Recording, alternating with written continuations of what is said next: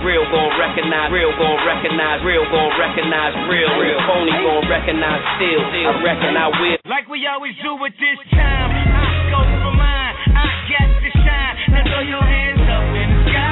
I go for mine, I got to shine, now throw your hands up in the sky. I'm sitting on the TV, mama, I'ma put this down.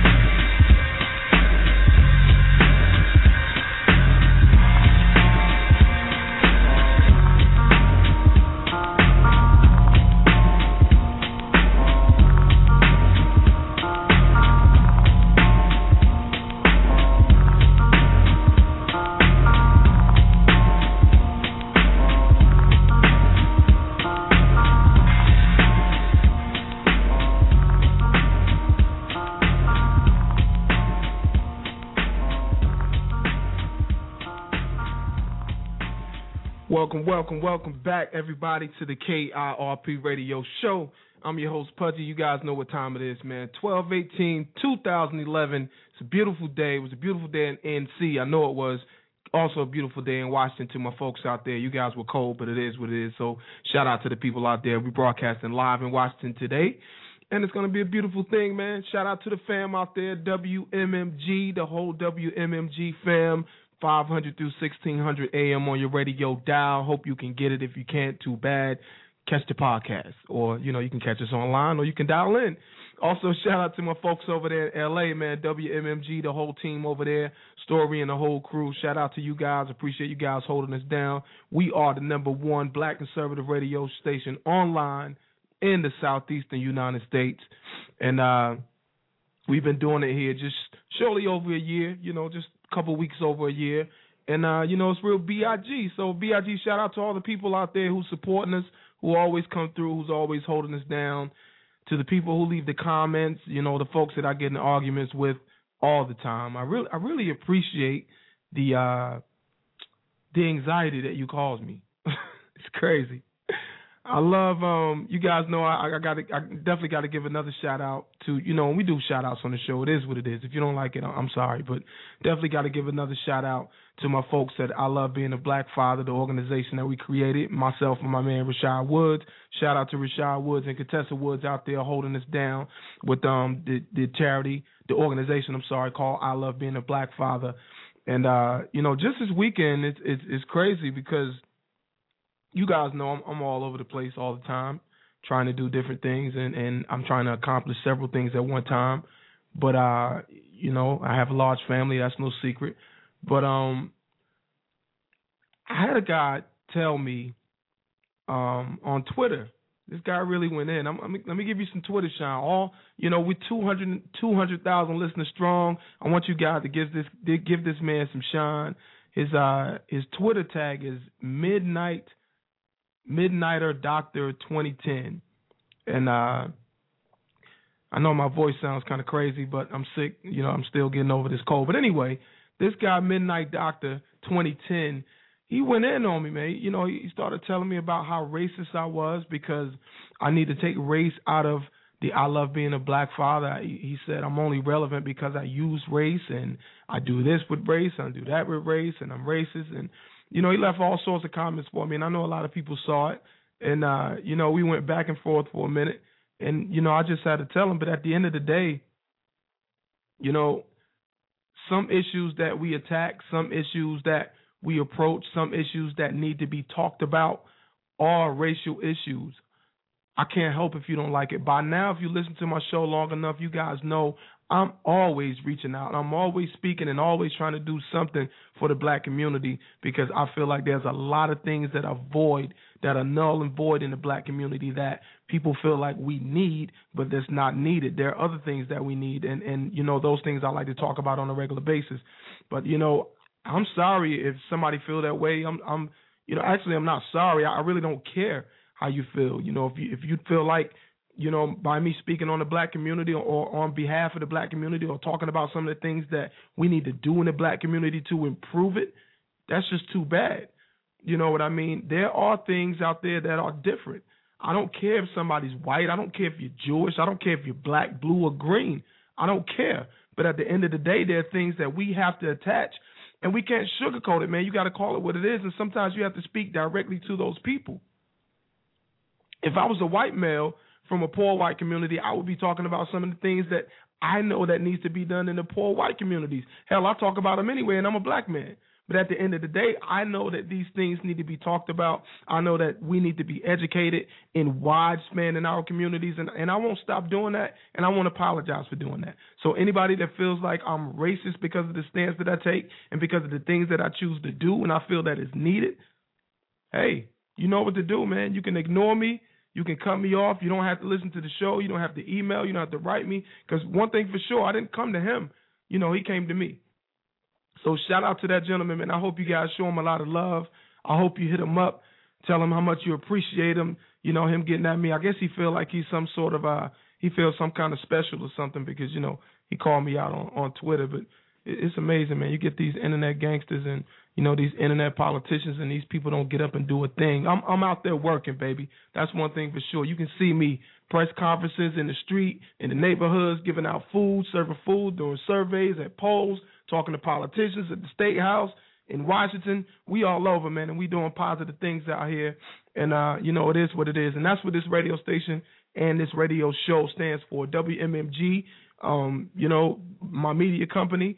KIRP Radio and everybody that's on my show, excuse me, we do this for the sole benefit of other people. We don't take our time. We're not making trillions of dollars. We're not like Rush out here. We're not making money like Rush and Neil Bortz and some of these other guys. And no disrespect to these guys. You know, you do what you do, and the Russ Pauls and all them. You guys do what you do because it's in some form or fashion you guys are needed too. You know what I mean? And you know, it is what it is. But we're out here working. And I appreciate everybody coming and listening to the show, man. We got another beautiful show that's going down tonight, and I'm glad everybody could be present, man. I see the lines are buzzing already. We'll get to you guys because we definitely want some advice. I guess that's how you want to call it. We want to conversate. We want to talk about this thing, but we definitely want some advice from some of the people out here and some of the parents out here. This week, we got a couple of guests that's going to come on the show. We got Kevin Daniels, president of the Frederick Douglass Foundation, also coach, mentor, coaches on the rec league. He's played at the collegiate level, all-star MVP all over New York City. And we also got my man Ron on here, CEO of We It Athletics. Ron's going to come on. He's going to break down some things to you guys.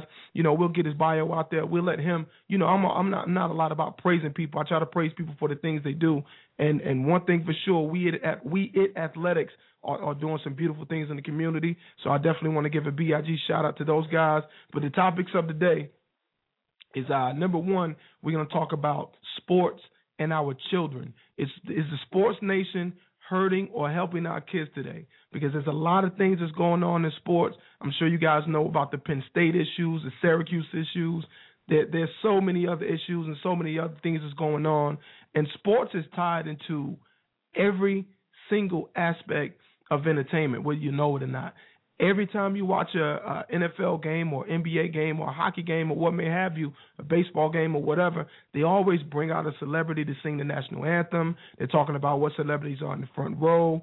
And, you know, for what it's worth, a lot of things are attached to sports. So, you know, we just want to talk about it and see if we can't chop it up, see if we can give, you know, maybe give some advice. And you know, I do coaching too, so I got some things I want to say. But mainly for the parents out here, we want to talk about some things that you need to be aware of, some things that you need to see, and maybe some things you need to do to help the team out, to help your kids out, and to help the other kids out there who don't have a parent out there on the field or who don't have a positive role model out there on the football field, on the basketball court, hockey, baseball field, whatever, all sports included.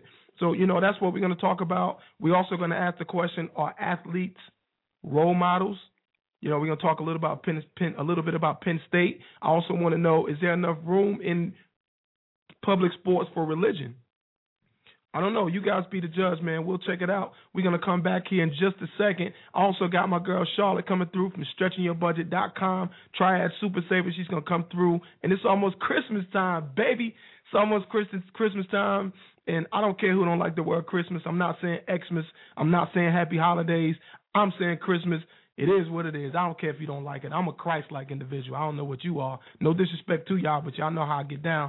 I'm going to say what's on my mind. So it is what it is. My girl Charlotte's coming through from Triad Super Savers, StretchingYourBudget.com. She's going to drop some frugal knowledge on you guys, let you know how you can save a couple of dollars, how you can save some money. And it's always important not to go, like, far left field at Christmas. I know talk is cheap because I do it. I love my babies. I can't help it, but it is what it is. Anyway, in 2 minutes, Charlotte's going to come back. She's going to drop some knowledge on you guys. You are listening to the number one black conservative radio station in the Southeast America. That's right, Southeast America. And I got some other numbers out there, but, you know, it's not official yet. So, you know, we're trying to take over the world. We got some other things that's going on. And if you're listening via web, www.KIRPRadioshow.com. DC's in the house tonight, live with us. WMMG 530 through 1600 AM. Check your radio dial. You'll be able to get it somewhere around that band. Also, if you want to listen to us via phone, 619-638-8559 is the number. On Twitter, @NC Pudgy is me. Like I always tell folks, don't be surprised on what I might say. That's my Twitter. But the show's Twitter is @KIRP Radio Show. Hit us up on there. Let us know what's on your mind. And if you're on Facebook, hit us up on Facebook. Facebook.com/KIRP Radio Show. We're on YouTube too, folks. You know what it is. KIRP Radio Show. We'll be right back in 1 minute with Charlotte with the Stretching Your Budget Frugal Report. ASAP.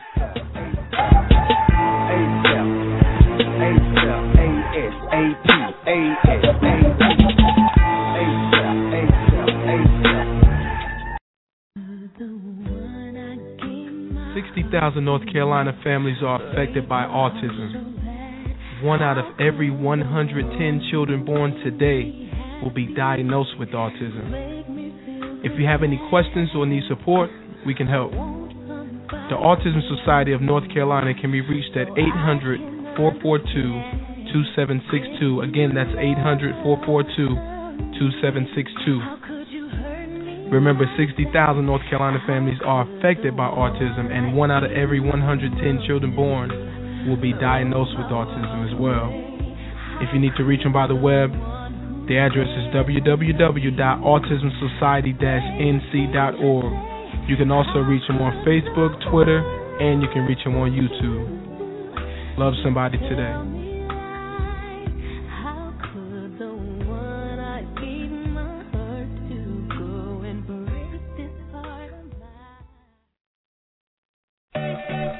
you have a garage full of old junk, at least you think it's old junk, how about a storage that you've been paying the bill on for so long and you've just been moving stuff into and you're ready to get rid of it when you look at it all the time? Well, if you do, make sure you contact Faulkner's Antiques before you throw it away. Again, that's Faulkner's Antiques out of Burlington, North Carolina. Faulkner's will pay you top dollar for estates, sterling, old furniture, pottery, signs, old toys, and etc. Faulkner's Antiques, they specialize in some of the most prolific antiques in this part of Eastern North Carolina or the USA. So make sure you contact Wayne Prophet at Faulkner's Antiques, 336-214-6427. Again, that's Wayne Prophet. That's the man you want to talk to at Faulkner's Antiques, 336-214-6427. And if you get a hold of Wayne, guess what? He'll come to you free of charge. And if you can't get to him at that number, make sure you dial this other number,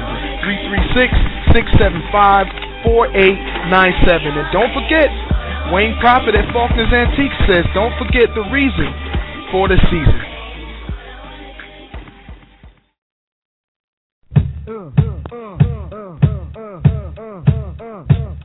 Check the vibe.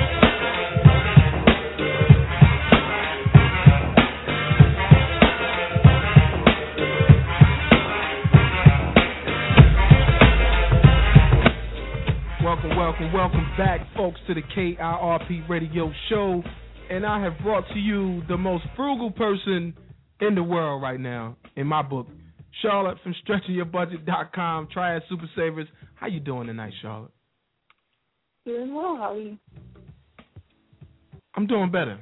I don't sound too great, but I'm actually doing better. A little bit.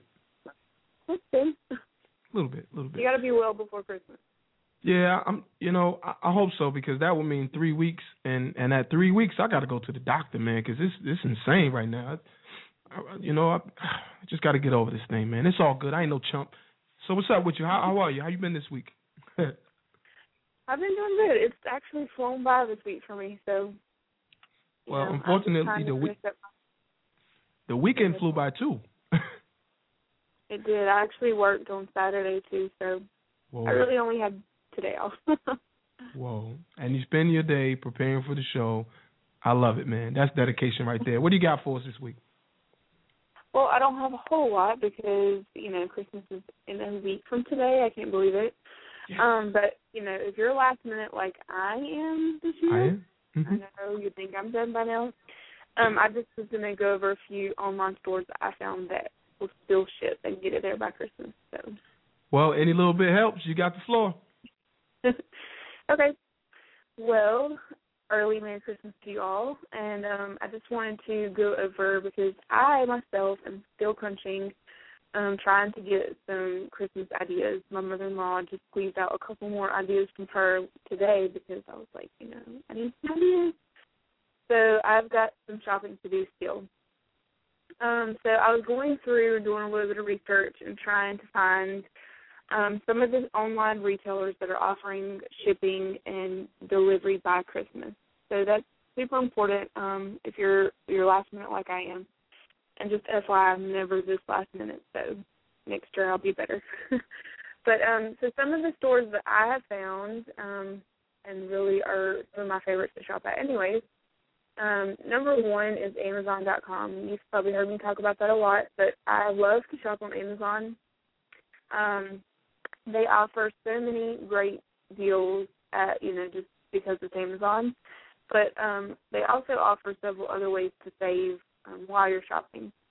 So, first of all, you can order at the very last second, Friday the 23rd, and still get delivery by Christmas. So they offer a free Christmas shipping calendar, and you can check that out on our site, and I'll have this posted on our website later tonight, StretchingYourBudget.com. And you can look to see the last possible delivery date and when you should, have your package received. So that's really cool. But some other ways that you can save through Amazon is to, if it's something that you can purchase that's going to be shipped and that you could ship repeatedly, like Keurig K-Cups, that's something that they can do what's called subscribe and save. and you signed up for Subscribe and Save, and it kind of puts you on an auto ship schedule. But once you receive your package, you just cancel your autosave subscription. So that offers you 15% off of whatever you're purchasing. So that's another extra little way to save. It's something that you're buying is something that would be a continual cycle, if that makes sense.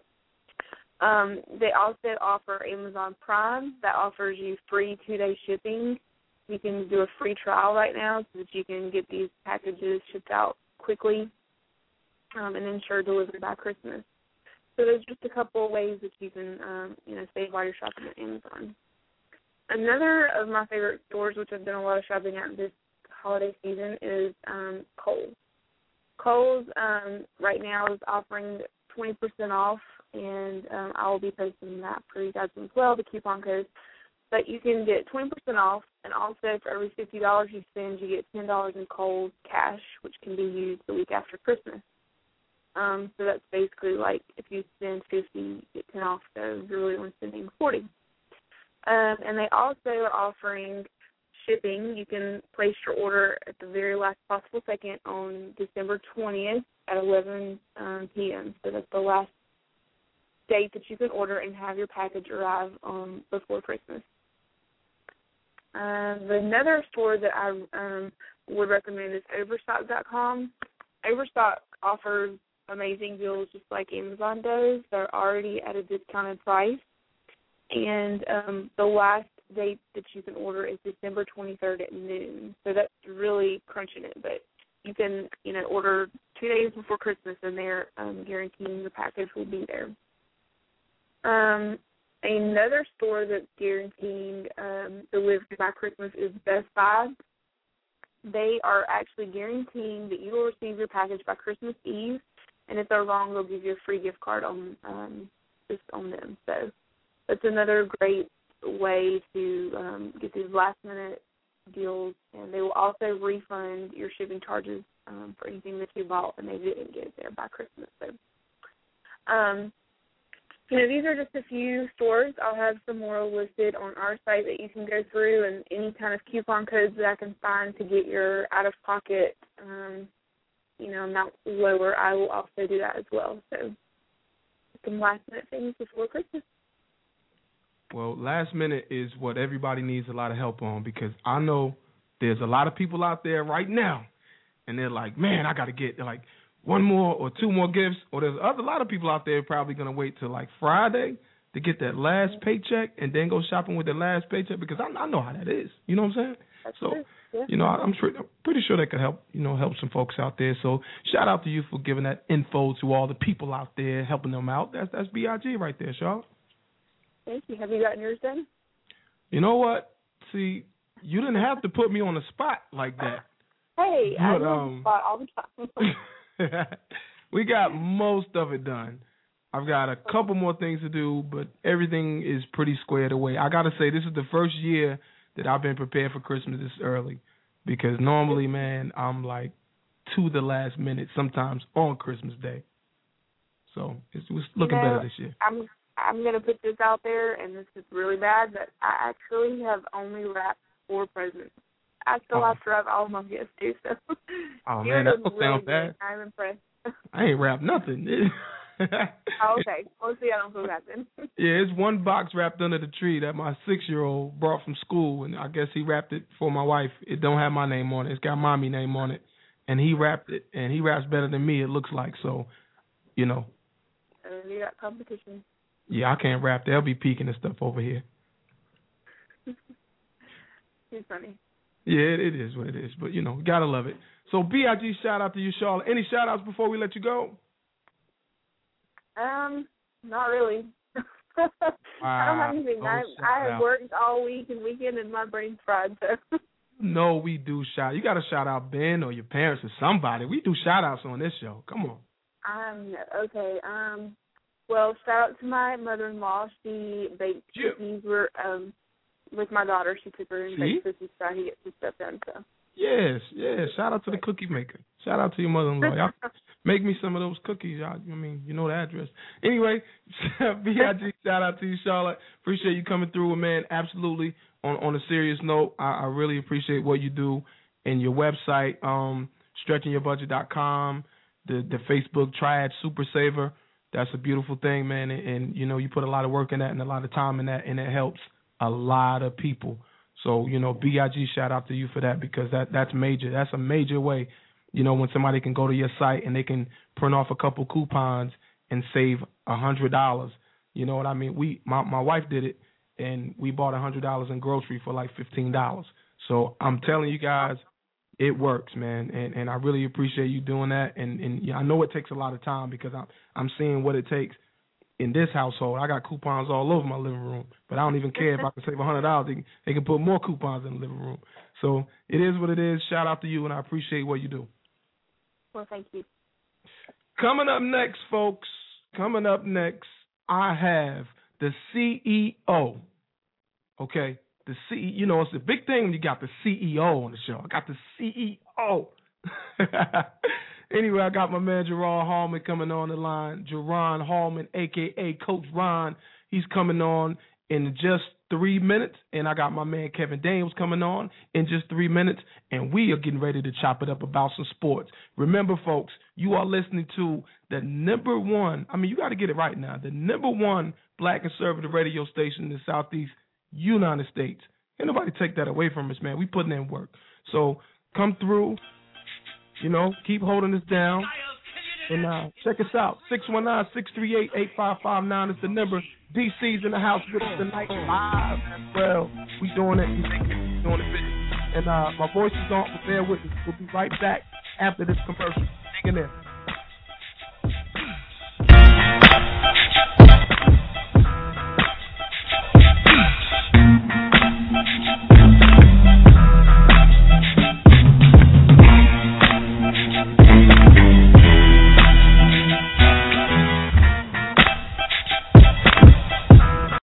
For all your trucking needs, make sure you contact Allen's Trucking LLC. That's Allen's Trucking LLC, owner Brian Allen and BA Welding Incorporated. For all your trucking or your welding needs or transportation needs across the country, make sure you contact Allen's Trucking LLC out of Winston-Salem, North Carolina. Their number is 919-426-5455. Again, 919-426-5455. If you have transportation needs and you need to get your equipment there on time, make sure you contact Allen's Trucking LLC. We're in warfare, and Jesus Christ is looking for warriors that are willing to fight. We need to leverage our political power and our political interest in both parties. We have the opportunity to talk about how our values work, because when they're put in place, when we govern according to those values, they work. If anybody is going to take on Mr. Barack Obama, it's going to be black conservatives. When you push in abortion upon a population, you ask yourself, who's pushing it? Democrats cannot win without the black vote. The Jesse Jackson era is over. Conservatism is neither white nor black. It's what's right. It's what's good. Our community is everyone. This is a Kingdom of God movement. When I was in inner city pastoring, what I saw was the Democratic Party making the inner city at that time a social wasteland. Maybe it's you who needs to decide that you want something different and stop waiting for a politician to hand that to you. We are serious about the mission that we have for the Frederick Douglass Foundation, and we stand on three basic pillars, and we don't apologize for it, but we are devoted Christians, first and foremost. We are proud black Americans and active Republicans. There are two issues that are facing our nation today that we don't allow anybody, if they want to get our support. You are pro-life and you believe marriage is composed of one man and one woman at one time. We may not be the organization for you, and that's okay. We're not changing who we are. I don't understand that. They won't mention that the vice chair. When I tell a lot of people this, even Republicans, they say, wow, we didn't know that. They didn't know that the vice chair of the North Carolina Republican Party is a black man named Dr. Timothy Johnson. Timothy Johnson is also the national chairman and founder of the Frederick Douglass Foundation.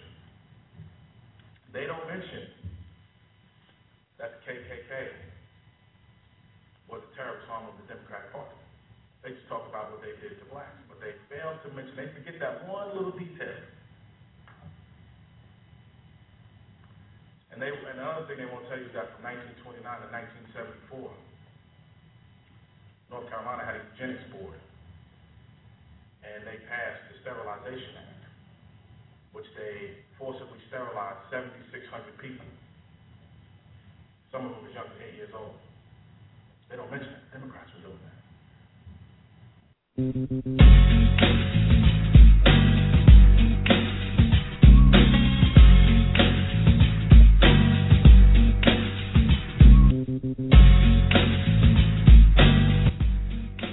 Welcome back, KIRP Radio Show. We back. You know, I was taking a commercial break, hacking my lungs out, trying to get right. It's crazy when you got a cold, but the show must go on, baby. 619-638-8559 is the number. WMMG, home of the KIRP Radio Show. We're in the house, baby, and I got two special guests with me tonight on the air right now. I got my man Ron Hallman, athletic. I want to call him athletic connoisseur. Can't call him the athletic connoisseur, but you know, we're calling Coach Ron, man. I got Coach Ron on the line. I also got my man Kevin Daniels, CEO. I'm sorry, I got the CEO mixed up. That's my man Ron. Anyway, I'll let them tell you who they are. Ron, Kevin, how y'all doing? What's up, man? How you doing, Big A? Blessed, bro. Hey. Blessed. Blessed. I'm doing all right, man. Thanks for having me. Yeah, whatever, man. Look, man, I appreciate you guys coming through, taking time out of your busy schedules, man. I had more guests that were coming on, and I failed to remember that this is the holiday week, so a lot of coaches are either in tournaments or they're trying to get their way home to get that break before their tournament. So, you know, it's just us, man, and we're going to really chop it up. And, you know, we're going to get some information out there to the people. And, you know, just, you know, relax, sit back, relax, and just tell the folks how you feel. Ron, let the people know a little bit about yourself, if you will, please. Oh, well, man, you gave me a great introduction, probably an introduction that was probably too much more than what I needed. But like you said, man, Jerron Holman, CEO of We Hit Athletics. It's we're moving to be a nonprofit organization that can offer, like, sports-specific training. Like, if you're interested in basketball, we'll do training specifically for that sport. Whether it's football, we do training specifically for that sport. Whether it's track, whatever your sport is, you know, we'll try to train you specifically for that sport so you can, you know, be the best you can be. And we target, like, adolescents and teenagers and kids in college, try to get them something that when I was growing up I didn't have, you know. Nice. That's B.I.G. right there. I got to get my kids in that. Kevin, you want to let the people know who you are? I'm Kevin Daniels of the Frederick Douglass Foundation. I also am a basketball coach, husband and father, and just trying to get in here and make my mark in the world. Make a difference in the world. Hallelujah. Sure. That's real, though. That's real, man. You got to respect that, man, because when you get involved with, like, everybody know who I am. I'm Pudgy Miller. They call me Al Tariq Miller. I coach a little bit sometimes for about the last 12 years, and sometimes we lost a lot, and we won a lot last year, and we lost the championship game because refs cheated, my boys, because one of the referees' grandson played on the other. Anyway, I don't even want to get in that, but I know the feeling, bro. I had to get it off my chest, man. That wasn't right. They cheated my boys like that, but we went undefeated in the regular season. But anyway, off that topic, because I'll be talking about it all night. But it's interesting, man, that when you get involved with kids, you really don't understand. I think coming into it, my first coaching job was actually for a middle school, assistant coach for a middle school. Shout out to Elm City Middle in our Wilson County. That was my first real coaching gig. And it's amazing that you don't realize what you're getting yourself into when you first start doing this. So, you know, you got the parents. You got the problems, you got the kids and their attitudes and their problems, and there's a lot of different things that's coming at you at once. And, you know, when I first signed on to coach, it was just I just wanted to coach basketball. I didn't know about all these other problems that, you know, one kid wouldn't have any shoes and, you know, another kid wouldn't have any clothes or, you know, another kid wouldn't have a ride. And, you know, it was so many different things. And, you know, I put that in perspective, and I fast forward today, and going through that, now I understand what it takes to actually be a coach.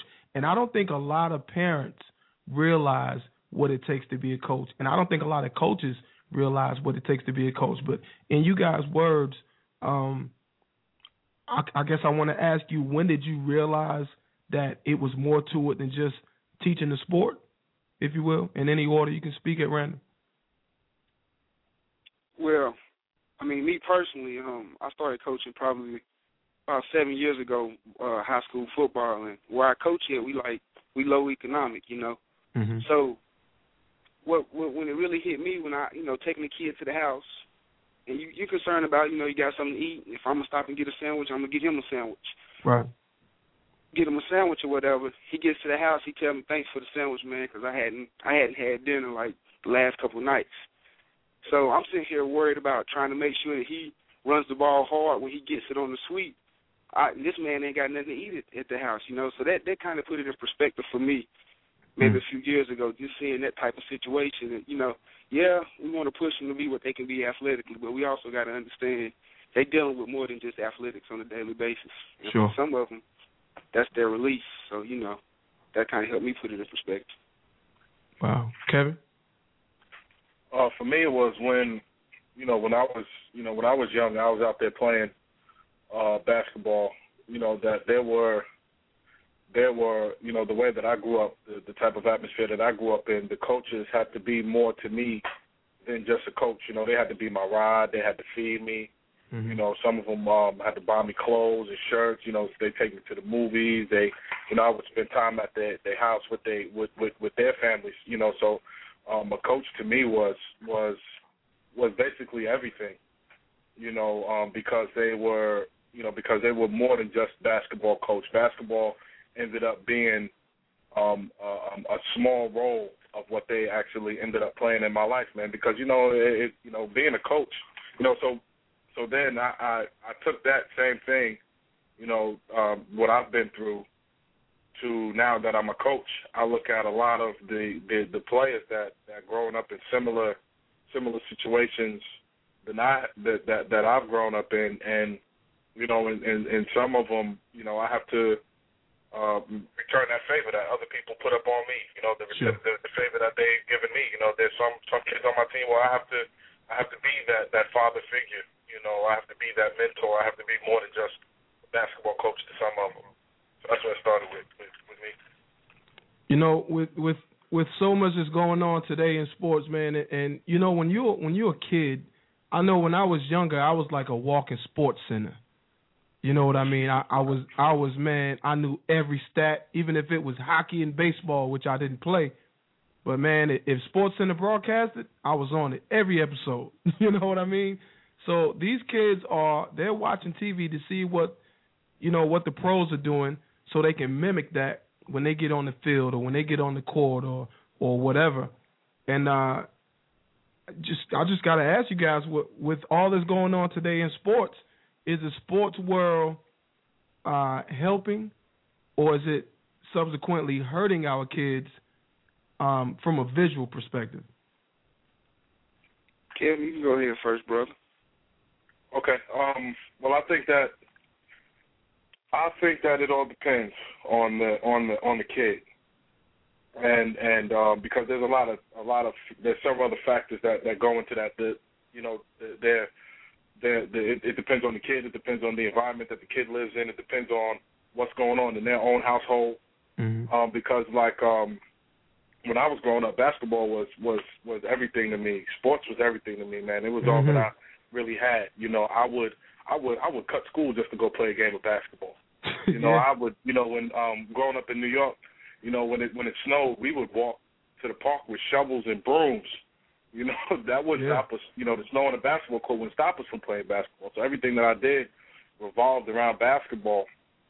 And I mean, I just lived and breathed the sport, man. I could quote stats from the 80s and 70s and tell you who was doing what and I was up on the latest sneaker and back then we had the sneakers with the socks that matched the shorts and the shirt.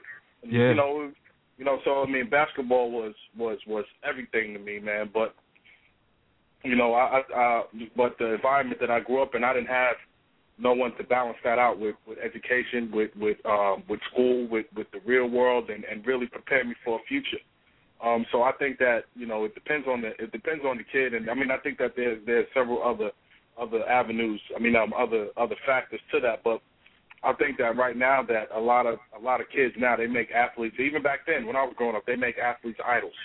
Yeah. Where everything that they do revolves around that being like that one individual. So that everything that they do, man, you know, like look at Kobe. Kobe walks like Jordan. Kobe chooses guns like Jordan. Kobe, when you listen to him in the interview, Kobe talks like Jordan used to talk. Yeah. You know what I'm saying? Right. So we was doing that same thing, man. I remember when them ugly Ewings came out with the caves on it. I had them, man. You know, I had them. You know what I'm saying? So, for sure. Yeah, I had them ugly things with the cages on them, black and white. But you know, I think that, you know, it's just a lot of things that determine that, man. And now we live in a culture where it's more about, you know, what you have identifies you as an individual, you know, and not about, you know, it's about the material things, you know. So you gotta have the newest sneaker, you gotta have the jewels, you gotta have the cars, you gotta have the girls, you gotta be able to drink certain drinks, you gotta be able to do certain things because what you see on TV with a lot of these athletes, people take that as you know what, that's what life is supposed to be like.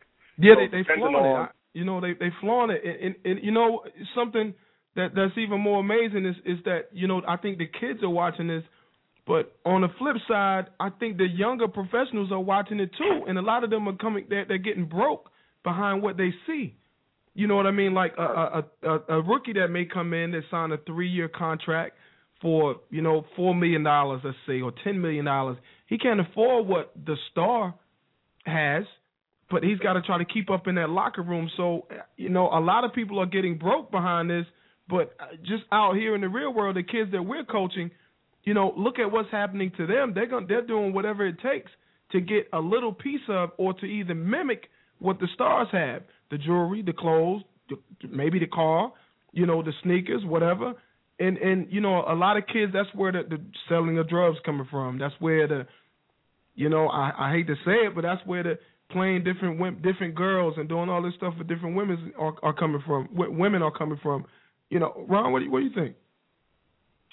Well, I mean, like I think Kevin kind of hit it on the head. I mean, it's not really unhealthy as long as you got something to balance it out. You know what I mean?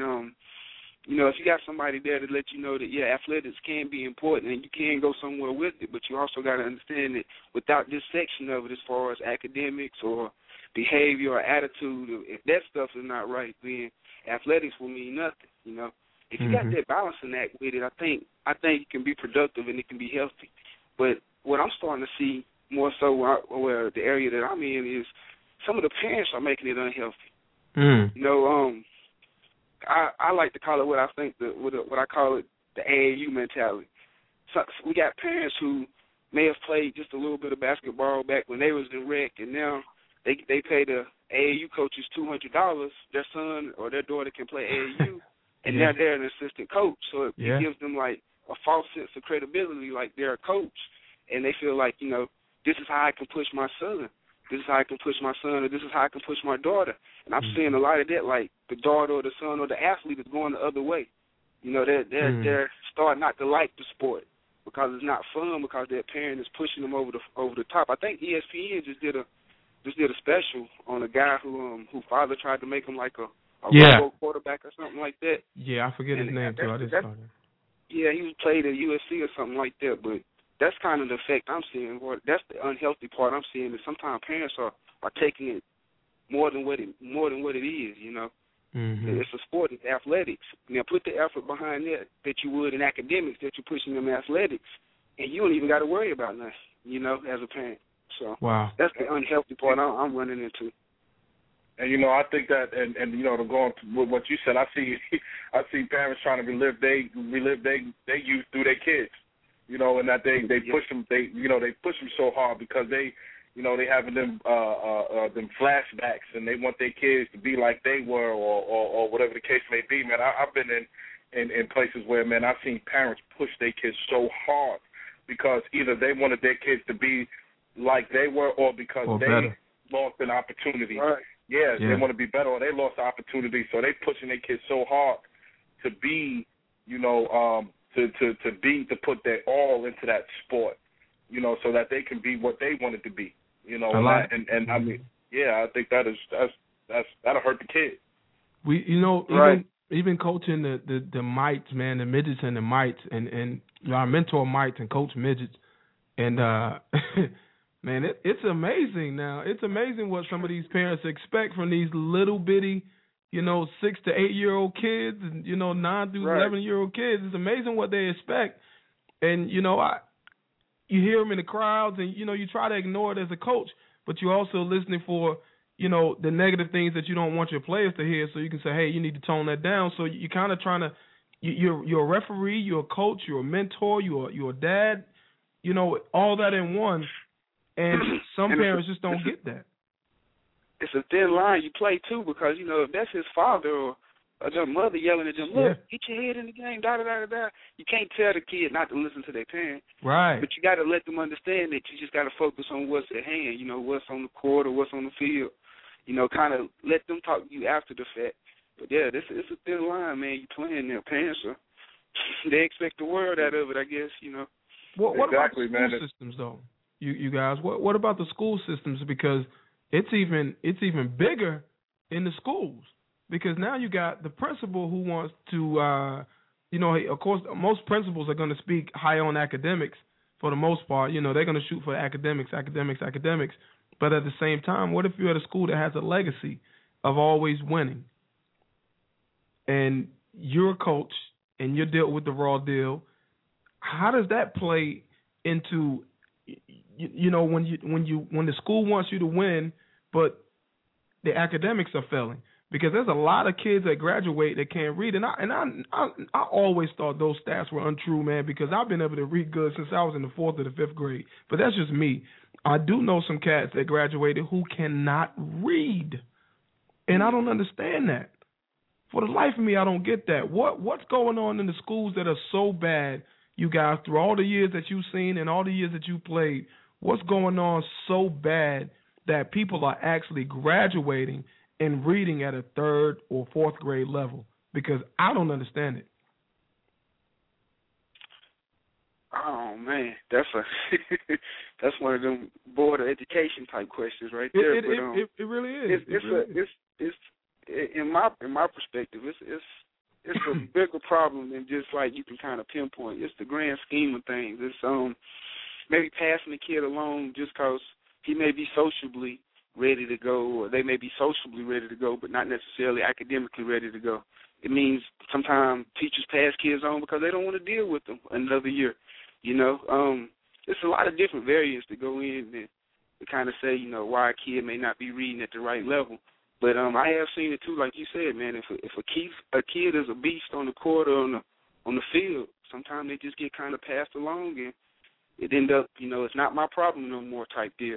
So that's from my perspective. I had a cousin that went all the way to college, and when he got to college, he made it to college, and he only had a 2nd grade reading level. He was 6'9" and he was good. He was one of the best. He was one of the best ball players in our area. You know, especially in our county. You know, they went to the Final Four of the New York State Championship, and you know he was a good ball player. But it was that, you know, that the athletes they go to school and they have a different standard that they have to, you know, to live by and go to school with. You know, the schools, whether it's high schools or colleges, you know, like you said, man, there's a number of factors in it, but one thing that we got to look at is the money. You know, spelling bees don't bring money to schools. Mm-hmm. Athletics bring the boosters, they bring the attention, they bring the big dollars and the recognition to the school, and schools gonna recruit athletes. I've seen schools move people into school districts just to get that person to come to school to play sports. Absolutely, they won't move somebody that's a good. That's good in physics. They're not going to pay to move this person into the district just to go to their school so they can take physics. Yeah, perfect SAT. Let's get you over here. Yeah, there's a whole nother standard that athletes live by, and the schools, you know, they and nowadays education, you know, they actually dumbed it down, where, you know, you have to have a certain point. A GPA, you have to take certain classes. You know, you got athletes now in college, you know, majoring in in I don't know, majoring in basketball, you know, majoring in just crazy stuff, you know, just so they could go and get a certain amount of credit so they could go and play ball for college. And it's the same thing in high school.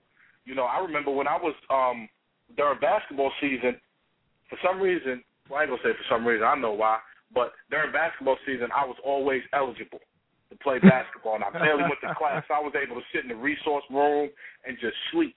You know what I'm saying? Or go ahead, cut school. But when it wasn't basketball season, I was always academically ineligible. You know, all I would have to do was keep a C average, you know, a C minus average.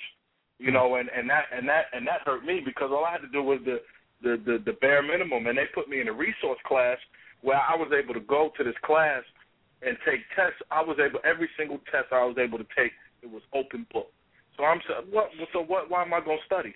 If I could go to school, right, take a test, and sit in this one class and pull out all my notes and pull out all my textbooks and take this test, what's the point? That hurt me in the long run because I'm not studying, I'm not doing classwork and none of that stuff, but I'm passing tests, you know, and all I had to do was just show up and sit in class, you know, to be able to get. So I was getting the heads up from certain teachers and certain people saying, okay, you know, class attendance is this percentage of your grade, and you just need to attend X amount of classes so you can get that certain percentage. So I was doing the bare minimum of what I had to do, you know, just to pass. And that was because I was an athlete. That was because, you know, I was able to, you know, when we got out on the court, we was winning. We was bringing certain type of attention. This school, you know, there was a gap. You know, they didn't really have.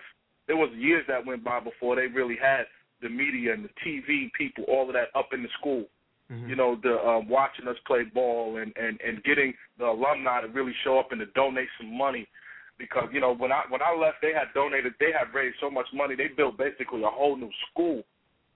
Off of the school that I went to, the gym that I played ball in, I don't even think they use it anymore. They built whole new facilities because of when we was playing, the money that they was able to raise, and they just built, you know, new stuff. So, I mean, I just think that athletes, they live by a different code, man, a different standard when it comes to education.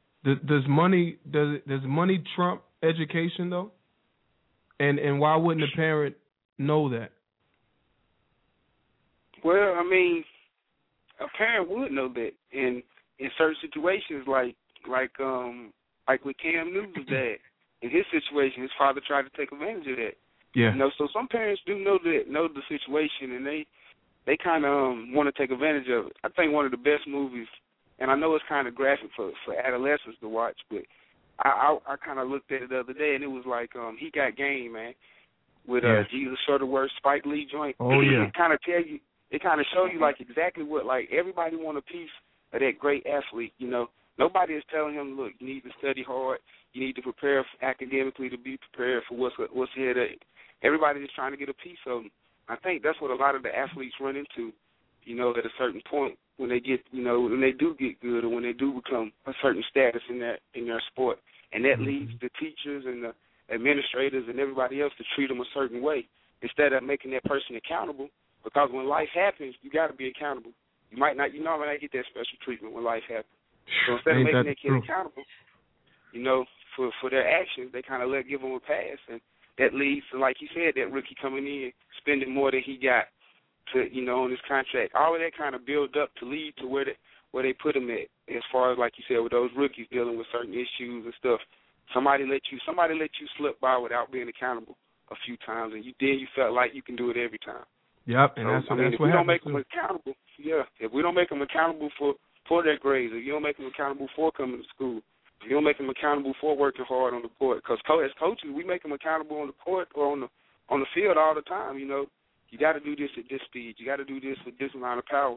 Let's make them accountable for those academics and stuff like that too, man. That's a shout out to the parents. I can't put it. Yeah, you know, and I can't. You know, and now that I think about it, I can't really put it all on the school. You know, because it's like when I was doing what I was doing in school, and I was going home, I had nobody say, okay, well, do you have homework today? Or how come when you know, for 2 days in a row, your book bag's been sitting in the same place? You know what I'm saying? I didn't have nobody, you know, to check on. But, like, as soon as my son walked in the door, the first thing my wife is, You finish your homework? Where's your homework? You know, and let me see. You know, and I didn't have that. You know, so a lot of students and a lot of schools, and you know, there's I don't know how many schools there are out there, but you know, I know that there are schools that where it's actually reversed. You know, they could care less about sports if you're not doing right. The right thing academically. You know, and you know, there was a private school that I was going to go to, and when I went on the tour, they was like, yeah, if you play basketball, you have to go to study hall. You have to do this. You have to do that if you're going to play sports. You know what I'm saying? And there are some good schools out there that really focus on it, man. I just think that, you know me, P. I deal with politics and the media and stuff like that, and they try to sensationalize everything. You know, so you won't hear about the good schools that's doing the quality stuff. You just hear about the bad schools where something happens because it brings attention to them. Right. I don't know. I don't know historically, and I don't have the stats. I apologize for that. It's been a rough week, but and normally I do have the stats. You guys know that, but I don't know historically has it gotten better or worse. You know, I'm curious to know. You know, if you talk to some people, they'll say, you know, back in the 70s and the 80s, there was a lot of SAT scams. There was a lot of point shaving going on, scams. And, you know, with that, a lot of booster money going around. And I know today a lot of that stuff has been, it's been like washed away, almost hidden. And it's kind of tunneled itself through the AAU, through the AAU and through the recruiting process now. When it comes to, you know, collegiate sports. And I don't know if it's gotten better or worse, man, but one thing I can tell you for sure is that there still remains a problem because there are a lot of kids out here and a lot of parents out here who actually feel like they have a shot and they deserve a shot just because they show up. And without any hard work, I'm sure you guys know, there's not a lot of hard work involved. There's not a lot of people willing to put in any hard work. You know, I've actually had a parent to tell me that, hey, my son can't run that second lap, you know, because he has asthma. I said, well, if he has asthma, he shouldn't be running the first lap, you know. And I've also had parents that bring their kids. You know, I had a parent that brought their kid to practice after they had an asthma attack that day. Picked him up from school, had an asthma attack. I got him out there running sprints. Don't know a thing. I don't know a thing. So, you know, all in what we're talking about and just a couple of things that I named, it's all falling back into the household. And you guys know I'm big on individual responsibility. There's a lot of individual responsibility that needs to be held. I personally, I believe, and it's something that I'm going to implement next year with the teams that I coach, is that we have a parent day where the parents come in, and I'm going to give them guys, the parents, a list of things that I expect. I know it's regular league ball. You know, it is what it is. But in order to change what's going on, in order to change the mentality, and you know, if you want to set a pace for your year to be good, we're going to have to do things like this, man, because a lot of parents do not care. They don't care about the safety of their kids. They don't care about what their kids doing academically. They only care about how many points they're scoring, how many touchdowns, how many strikeouts, how many runs they have, how many goals they score. Need to go to a caller real quick. It's been holding on very patiently with us. Out of the 252, last three digits, 041. I'm not screening calls. You're on the air with Pudgy. Who's this? Hey, Pete, it's Keisha. What's up, Keisha? How are you? Nothing. Better do something with that cold. That's what you need to do. Yeah, it's horrible, man. It's horrible. What's on your mind tonight? I know you've been listening to us. I saw your Twitter post, too. Thanks. Shout out to Shamika. Huh? Had to give a shout out in Atlanta. Shout out to Shamika Reed, All-Star, Fike All-Star. She probably got her name in a raptor somewhere. I don't know if they don't, but if they don't, they need to. Anyway, Keith, I'm sorry. She was bad back in the day. She was when we was going to school. Dope. But my thing is, I have three boys. One could care less about sports. He'd rather be doing something else. But I have two that are into sports, and my 12-year-old, academically, if he wasn't there, he didn't play. And as you said, his parents do, you know, I don't know everybody's situation. I had another friend that we took turns picking up the kids. Well, she's a single parent of four kids, two boys, two girls. So listen to the conversation of both of them are 12. Well, one was 13 and one was 12. you know, they're talking. I had to change my son's mentality to think, because he talked to his friend, and this is what he's thinking: oh, sports are going to get me out. You know, I'm going to do this, I'm going to do that, I'm going to do this. And that's what's going to be my way to take care of my mom and my family. And I try to get them to understand, without education, you have nothing. You look at some of the athletes out here who may get hurt, and that's what I try to keep telling them. It's okay if you play sports. I have no problem with that. You can play sports all you want to, but know that your education is going to come first.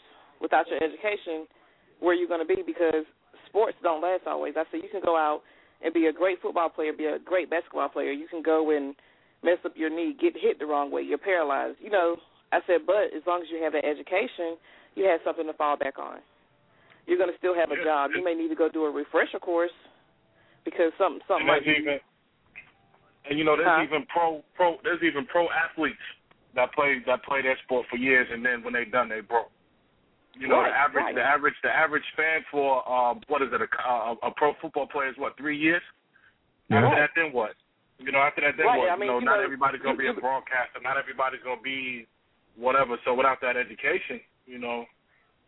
Right, and that's me as a parent. You know, I did basketball coach for my sons for Upward Bound, which is totally different. My son played AAU, which I really didn't care for, but it was something that I wanted him to experience so he can see that it wasn't everything that was cracked up to be. Not that it was all bad, but, you know, it's a situation that some people feel that, hey, this is going to be my future, this is going to be my way out, but it's tens of thousands of people with that same mentality. Millions. Sports is going to get me. Well, yeah. My sports is going to get me out of the hood. Sports is going to do this. Sports is going to do that. You're not the only great athlete in North Carolina. You're not the only great athlete coming out of Chicago, New York, D.C., wherever. It's plenty more in another district where you come from. So I was trying to get them to understand that sports and everything is great. It's great to do. I mean, like I told my son, I would be happy if you got an academic scholarship to go to college, but I don't have to pay for your college education. It would be better if you get a sports one. It is what it is. Even if you do or you don't, I'm going to make sure you go to college regardless. That's what I set money to the side for now, to guarantee you and your brother are going to go to college. But the sports thing is, they get out here and they look at, I mean, and it's the same thing as looking at a rapper too. You get out and you see them spend the money. But like you said, when their career is over, where are they? 9 times out of 10, half of them didn't even invest into something that they could fall back on if they didn't get their education. If they was like number 1 draft pick out of, you know, college or whatever, or straight out of high school. Most of them didn't even get an education, so they have nothing to fall back on. It took me, I know, a good 6 months throwing different scenarios at my son for him to finally understand, okay, now I understand what you're saying. But TV, I like looking at ESPN, fussing and everything. It took him to realize, to say, okay, well, Dad, now I see where my mom's coming from. This person right here, and I can't even remember, we was looking at ESPN, and one of the NBA players got hurt. His career was over. Luckily, he invested some money into some real estate, into some businesses and stuff like that he had to fall back on. I was like, well, what do you think he would be if he didn't have that? Because guaranteed he would spend the money on women, cars, clothes, trying to live it up, trying to impress the next person. Well, you know what? I think his future. Excuse me. I think part of the whole problem, though, even with college athletes that are elite, you know, the guys that we know are going to the league, and even some people who we don't know, like the high school athletes, I think they need to have a real sit-down session, kind of like how Bill Cosby did to Theo. And I know that's a throwback for a lot of people. A lot of you guys are too young for that. But it's a throwback section with Monopoly money, man, and I do that with the kids. Right. Where, you know, you actually got to understand you have this amount of money and it's going to take this much to pay your taxes. It's going to take this much to live with for rent. It's going to take this much to travel. I think that a lot of people, a lot of parents, I'll say first and foremost, need to have some real deal sit-downs with their kids and ask them the question, hey, what do you plan on doing when you get older? How much do you plan on making? You know, if they're at the age where they understand economics, and really break it down to them and make them understand what real life is all about. Because it's not easy, man. Nothing is easy out here. And that cash flow, when you go to the league, you know, if you're a professional player, can come to an end very, very soon. So we got to be realistic with our kids, man. We got to, I'm not saying limit our kids. I'm, you know, push them hard, let them be all they can be. But we also got to be realistic with our children, man, and let them know, hey, there's alternatives to just professional sports. You know, do you like doing this? Do you like doing that? Like Kevin, I know his son like engineering. So, you know, let's talk about MIT. You know, let's talk about some things like that. Right. So I don't know. I just feel like we need to be more realistic with our kids and get in their minds, man, get in their heads, get to know our kids outside of just being their parents and start talking to them, because I talk to my players all the time. Sorry. I got my son that's 9 years old, and he's walking around and he's telling people it's cool to be a nerd. You know what I'm saying? Because my son, his head is constantly in a book, and what I do is I instill it in him. You know, I give him examples of okay, you know what? I'll show him, okay, you have this many athletes, but look how many successful businessmen and women there are. Way more than the athletes. You know, and I show him that, yes, you can be good at a sport, and all I got to do is pull up my left pants leg and say, look at my knee. You know, look what happened to me. I had a full scholarship to Ohio State and lost it, you know, in one game, you know, lost all of that. And I didn't have the education. So my son is walking around talking about, you know what, it's cool to be a nerd. I'd rather be smart than dumb. You know, and I'm instilling that in my son now. You know, so that right. That's what they need. Yeah, so when he gets older, that'll be in, and he might stray a little bit, as happens, you know, with people in life. It is what it is. But if I don't put it in him now, you know, I'd rather put it in him now so he can fall back on it, and that's what, like when you said something before, P, about the kids, you know, on how you're going to do something with the kids in the future. And this is what I do with mine, with the after school program I run, and with my basketball team. In Alamance County, they have a release form where before I put a kid on my team or in the after school program, their parents have to sign a release form, which I get from the school system, and it authorizes me to talk to teachers. It authorizes me to get report cards and progress reports and all of that stuff. All I got to do is go up to the school and say, this is who I am, show my ID. I need this list right here that I'm giving you. I need all report cards. You know, I need all progress reports. And if the kids are not doing what they're supposed to do, I tell them, listen, there's a whole lot of other kids that want to play ball. You know, I want to win games, but I'm in this to help coach, you know, to help people be better. You know, so I'll take a team full of scrubs, and I could lose every single game. It is what it is. Then to have a bunch of knuckleheads that just want to be out there and be cool. Nah, I ain't got time for that. You know, I want to be a coach in the essence of a coach. You know, and it's not about just sports with me. You know, so when I do that, I have these parents sign release forms, and this gets the parents engaged, because now I put it back on the parents. Hey, listen, this is what your kid is doing. If you want him to play on this team, then you need to do what you're supposed to do. You no know, doubt, man. You got it. You got it. You got to do that, and because we're also babysitters on top of that. I forgot to say that in there just a minute ago. We're definitely babysitters, but I got to go to a commercial. When I come back, I'm going to play something, and we're going to talk about role models, professional athletes being role models, coaches, teachers, whatever. I want to know about role models, and I got a clip to play for you guys. It's going to shock you. We're going to take a couple more calls. We'll be right back after this commercial. Sports Report, man. You know how we do. You listen to the KIRP Radio Show, DC 530 through 1600 AM radio on your radio dial. We are on the air, baby. You can check us out on Facebook. That's facebook.com/KIRP Radio Show. And I got a bunch of call drops in my house, so call me. You can also check us out on the web, www.KIRPRadioshow.com, on Twitter @KIRP Radio Show, and on YouTube. You know what it is. You listen to the #1 Black Conservative Radio Station in the South United States. We'll be right back.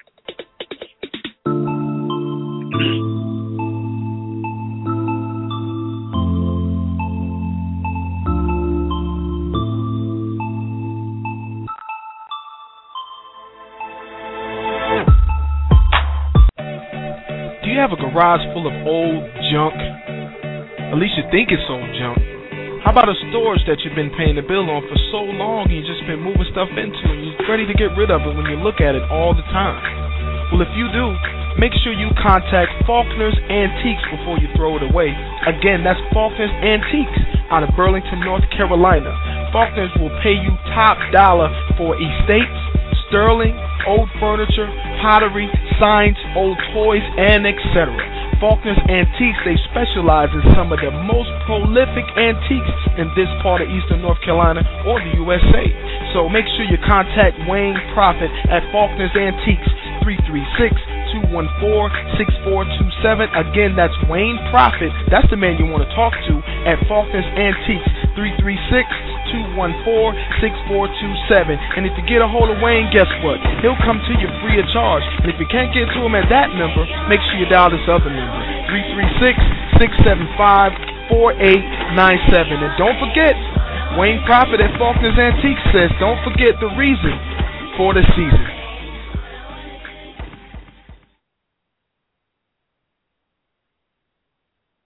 For all your trucking needs, make sure you contact Allen's Trucking LLC. That's Allen's Trucking LLC, owner Brian Allen and BA Welding Incorporated. For all your trucking or your welding needs or transportation needs across the country, make sure you contact Allen's Trucking LLC out of Winston-Salem, North Carolina. Their number is 919-426-5455. Again, 919-426-5455. If you have transportation needs and you need to get your equipment there on time, make sure you contact Allen's Trucking LLC.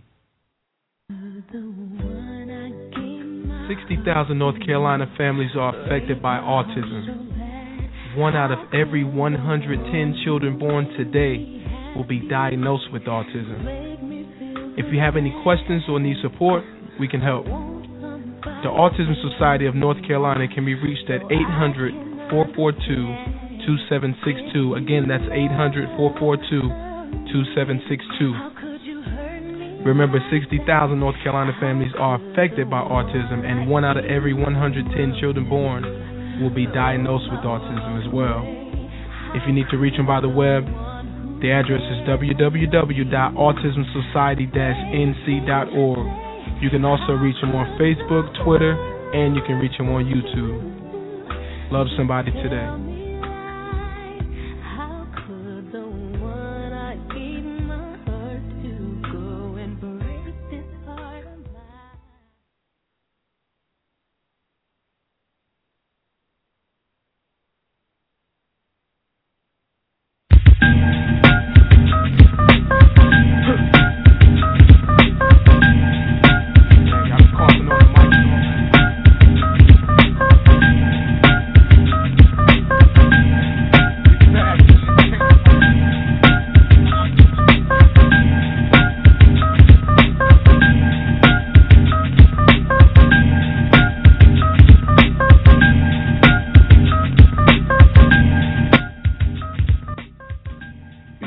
Off, man. In the NFL right now, Baltimore and San Diego tied at 7, second quarter, 11 minutes, and it's ticking on the clock as Ray Lewis is back on the field, and he's letting his presence be known, folks. Miami picks up a W today over Buffalo, 30-23. Shout out to my man Thurman Thomas over there, out there in the Twitter land, Hall of Famer Thurman Thomas. You guys took another L. Buffalo started off good this year, but Miami got another W today, finally. 30-23 as Buffalo takes another L. Seattle beats down my man Julius Peppers and the Chicago Bears, 38-14. That's a blowout. Now, it gets a little tricky after this, folks. It's going to be a whole lot of stuff you guys just didn't. I don't know what happened. Somebody must be point shaving again. Indianapolis beats Tennessee. Indianapolis finally got their win of the season. Their first win of the season. And you know, Peyton Manning was not playing. Okay. Unless you change the fate. So that's the game of the American Mission Possible. You know how to put it. Indianapolis gets a W today, 27 Tennessee 15. I know they're happy over there. Finally get a win without Peyton Manning. Penn State beats Green Bay. Oh, God. Jesus City 19. Green Bay. What? No. Under 15. Green Bay. That first the Patty Field was hot. They 13. Down Minnesota for the 20. I picked up as the defense after that game. I 23.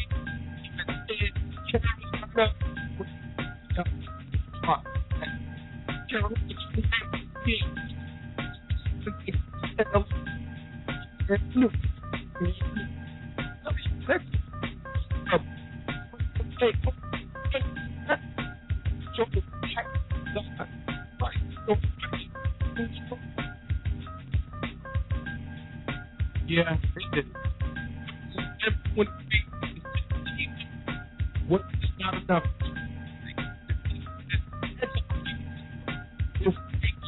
What's up?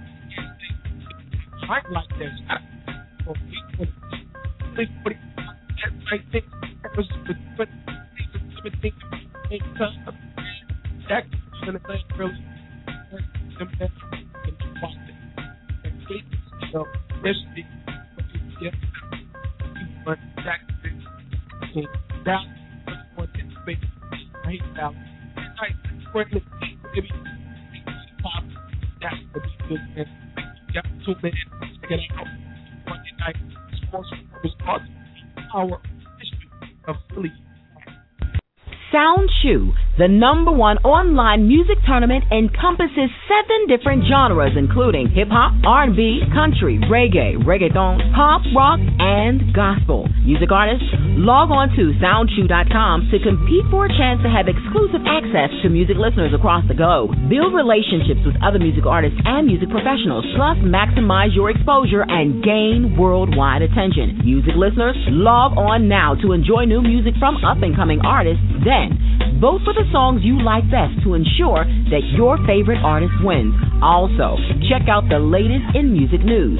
Music execs and producers scout music talent to find your next big star. Musicians and voters, sign up for SoundChew today. That's www.soundchew.com. SoundChew. Once again, that's www.soundchew.com, the number one online music tournament. Shout out to the people out there at soundchew.com and the sports reports. If you guys are online or maybe by phone, you probably couldn't hear the sports report live in D.C. Shout out to our affiliates out there at WMMG. Sometimes we have streaming problems with that, but you have to catch it on the replay. You'll be able to hear it there. Shout out to everybody out there who's holding us down. Right now, I got on the line, I got my man Kevin Daniels and my man Ron Hallman, Coach Ron, CEO of We Hit Athletics. You guys got to check them out, man. If you want to get your kids some proper training from some proper high-quality individuals, man, you make sure you look them up, We Hit Athletics. We'll get the info for you later on in the show. Fellas, we're talking role models now, and I just got to play this clip for you. And I know you guys can remember when Charles Barkley spit on somebody and he body slammed somebody else and he punched somebody. And, Barkley was Ron Artest before Ron Artest, but worse. Right. People seem to forget that, even though he's a Hall of Famer. Shout out to Barkley. He was playing in Luxor last time I seen him over there gambling. Anyway, I'm going to play this clip, and I want you guys to think about being a role model. I am not a role model. I'm not paid to be a role model. I am paid to wreak havoc on the basketball court. Parents should be role models. Just because I dunk a basketball doesn't mean I should raise your kids. Now that was some years ago, and that was Nike's response to all this havoc that Charles Barkley was causing, and that was before the dress code and this, that, and the other in the NBA. Speaking on all professional sports, I'm 50-50 in, I'm 50 out. I don't know how I feel. Some days it changed. What do you guys think? What's your professional opinion? Should professional athletes be role models? Or are they role models, rather? I personally think Charles had a point. Parents should be role models, but at the same time, athletes are thrown into the limelight. They're thrown into the scene where everybody can see them. And with that said, you got to be professional enough to act accordingly. I know you're not supposed to be governed by a set of rules separate than everybody else, but at the same time, you are, because you are in front of the camera all the time. You are in front of the limelight. You are what everybody sees. Everybody's watching what you do. So my belief as a professional you got to understand that. And I think one of the best professionals who understood that was Michael Jordan, and he's still making money off of that now. He understood that the professionalism was outside the court. Mm. And yeah, I play basketball, but at the same time, I'm a professional. I understand that with basketball, I am a role model because people do see me on the regular, and in that sense, Jordan kind of embraced that attitude, and to this day, he's still making money because of that attitude he took. So yeah, I mean, I'm with Charles on that, but at the same time, parents do need to raise their kids. Hmm, interesting. Kevin, what do you think, brother? Role model or not? I would say a role model, yes, by default. You know, because a role model is somebody that's worthy of imitation, or a person who rules or guides, or somebody that inspires others. You know, no matter what, if these people are on TV, whether they're actors, athletes, whatever, they're inspiring somebody. The Kardashians are role models. You know, they're inspiring somebody to get butt injections. No, I'm kidding. To get butt injections, to get to be married for 2 months. You know, whatever it is. But there's a young girl or there's a guy that's out there looking at these athletes, and they want to mimic that person. They want to make those moves. You know, I remember being on the basketball court, you know, practicing the Iverson crossover, you know, and trying to get people like that. You know, we imitate them, you know, and, you know, so I look at athletes as role models by default. You know, they can't control that people are looking at them, you know, but I think that in order to be in that type of position, you know, they have to, there comes a certain type of responsibility that comes with it. You know, when Charles Barkley, he said something important in that commercial. You know, he said parents should be role models. They should be, but not every parent is a role model. You know, yes, they should be, but that's not always the case. You know, I know that when I was coming up, I held Michael Jordan above anybody. You know, I looked at him, you know, I would, you know, listen to what he said in interviews or do that stuff, and I would, you know, me growing up, I've never had a role model, but I've always had examples of what to do and what not to do. I would look at a person. I never wanted to be totally like somebody else, but I would always want, there was something in that person's life that I wanted to mimic, you know, to imitate, to be like that person. But when we look at a role model, you know, and it inspires somebody, inspires them to do what? You know, when you look at a rapper, does that person inspire you to go out on the corner and sell drugs? When you look at a pimp, that pimp can inspire you to treat women a certain way. An athlete can inspire you to do so, you know, to be basketball, or does that person inspire you to live a lifestyle like they have? So when we look at a role model, I think that they're role models by default.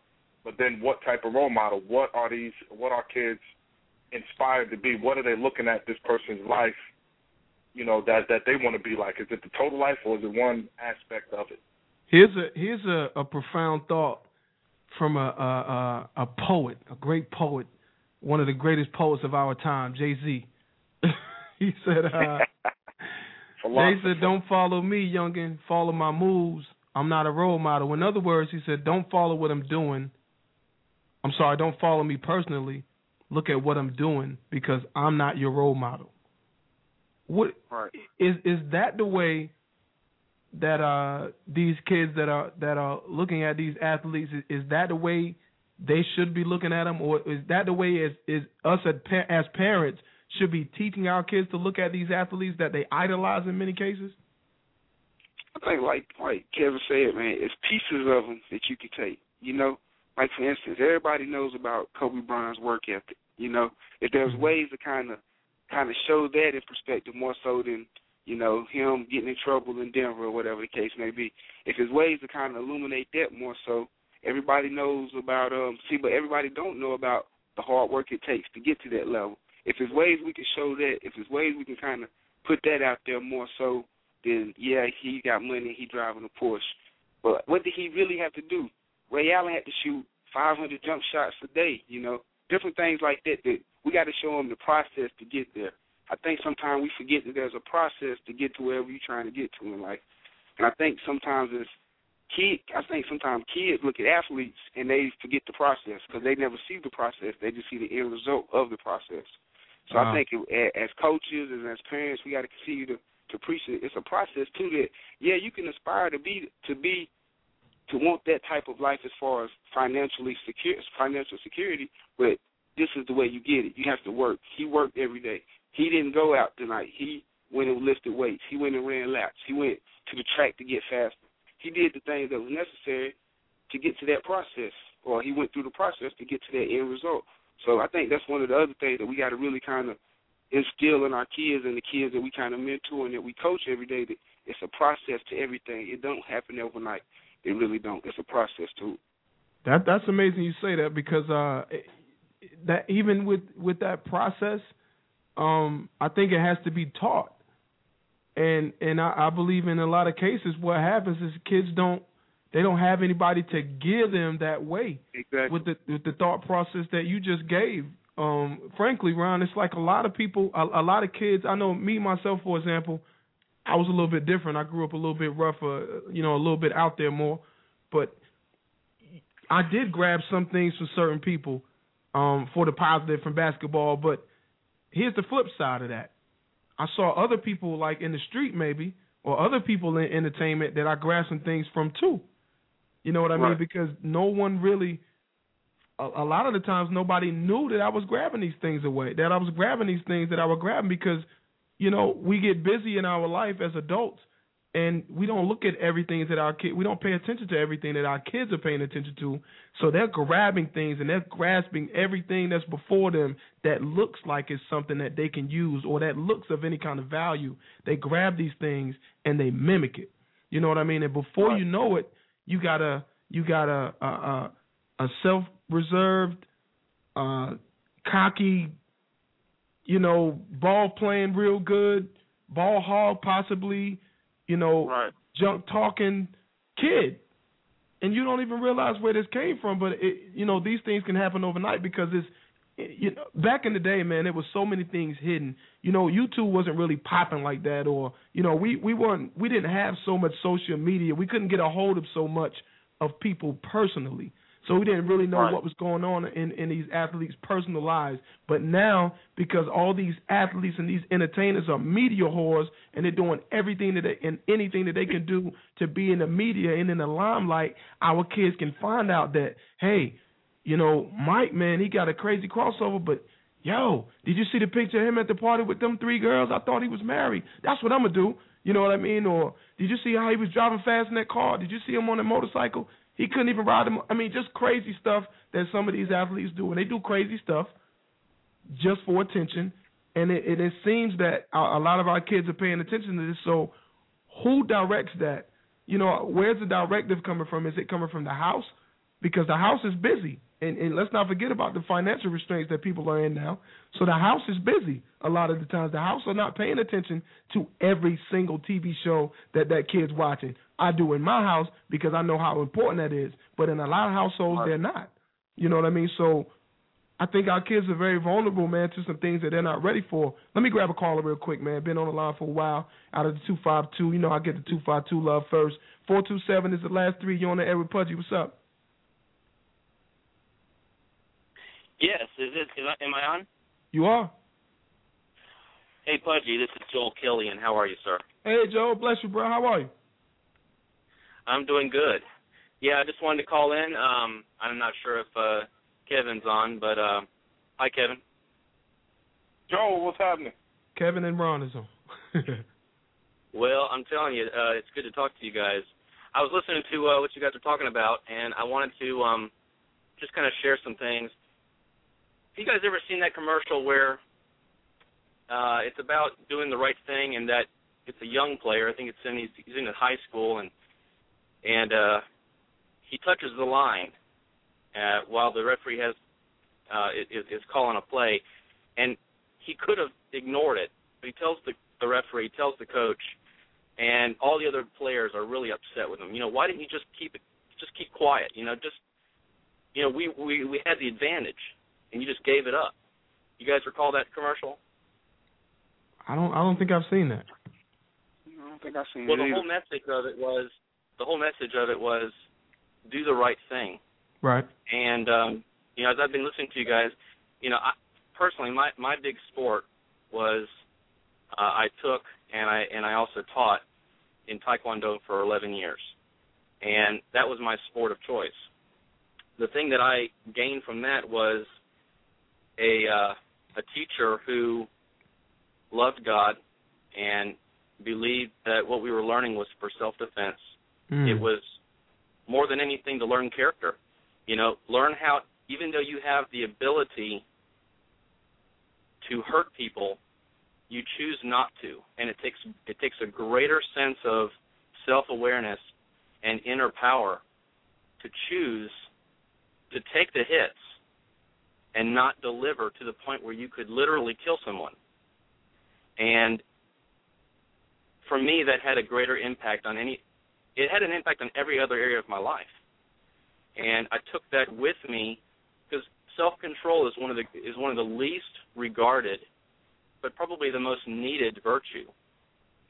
And I, you know, of course, whenever I look at movies like Remember the Titans or mm-hmm. Facing the Giants or The Miracle, you know, all these sports movies, the thing that draws us to tears, the thing that breaks our hearts and even inspires us and encourages us is when we see players out on the field or out on the ice rink or, you know, they're in the diamond playing baseball.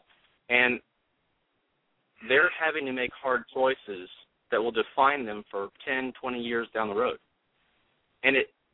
And you know, how well they throw the ball or how well they kick or how well they make touchdowns or home runs or whatever, that is really just a cherry on the cake. But the cake and the icing is who we become. And, you know, I think about, you know, some of the values that we learn in sports. We learn about hard work. You guys were mentioning that earlier. Definitely. You learn about personal responsibility. You know, if you failed, it wasn't the other guy's fault. It was yours. And honesty, honor. You know, these are cuss words now. You know, you start talking about honor and being honest, people are going to start. They're going to start going crazy on you.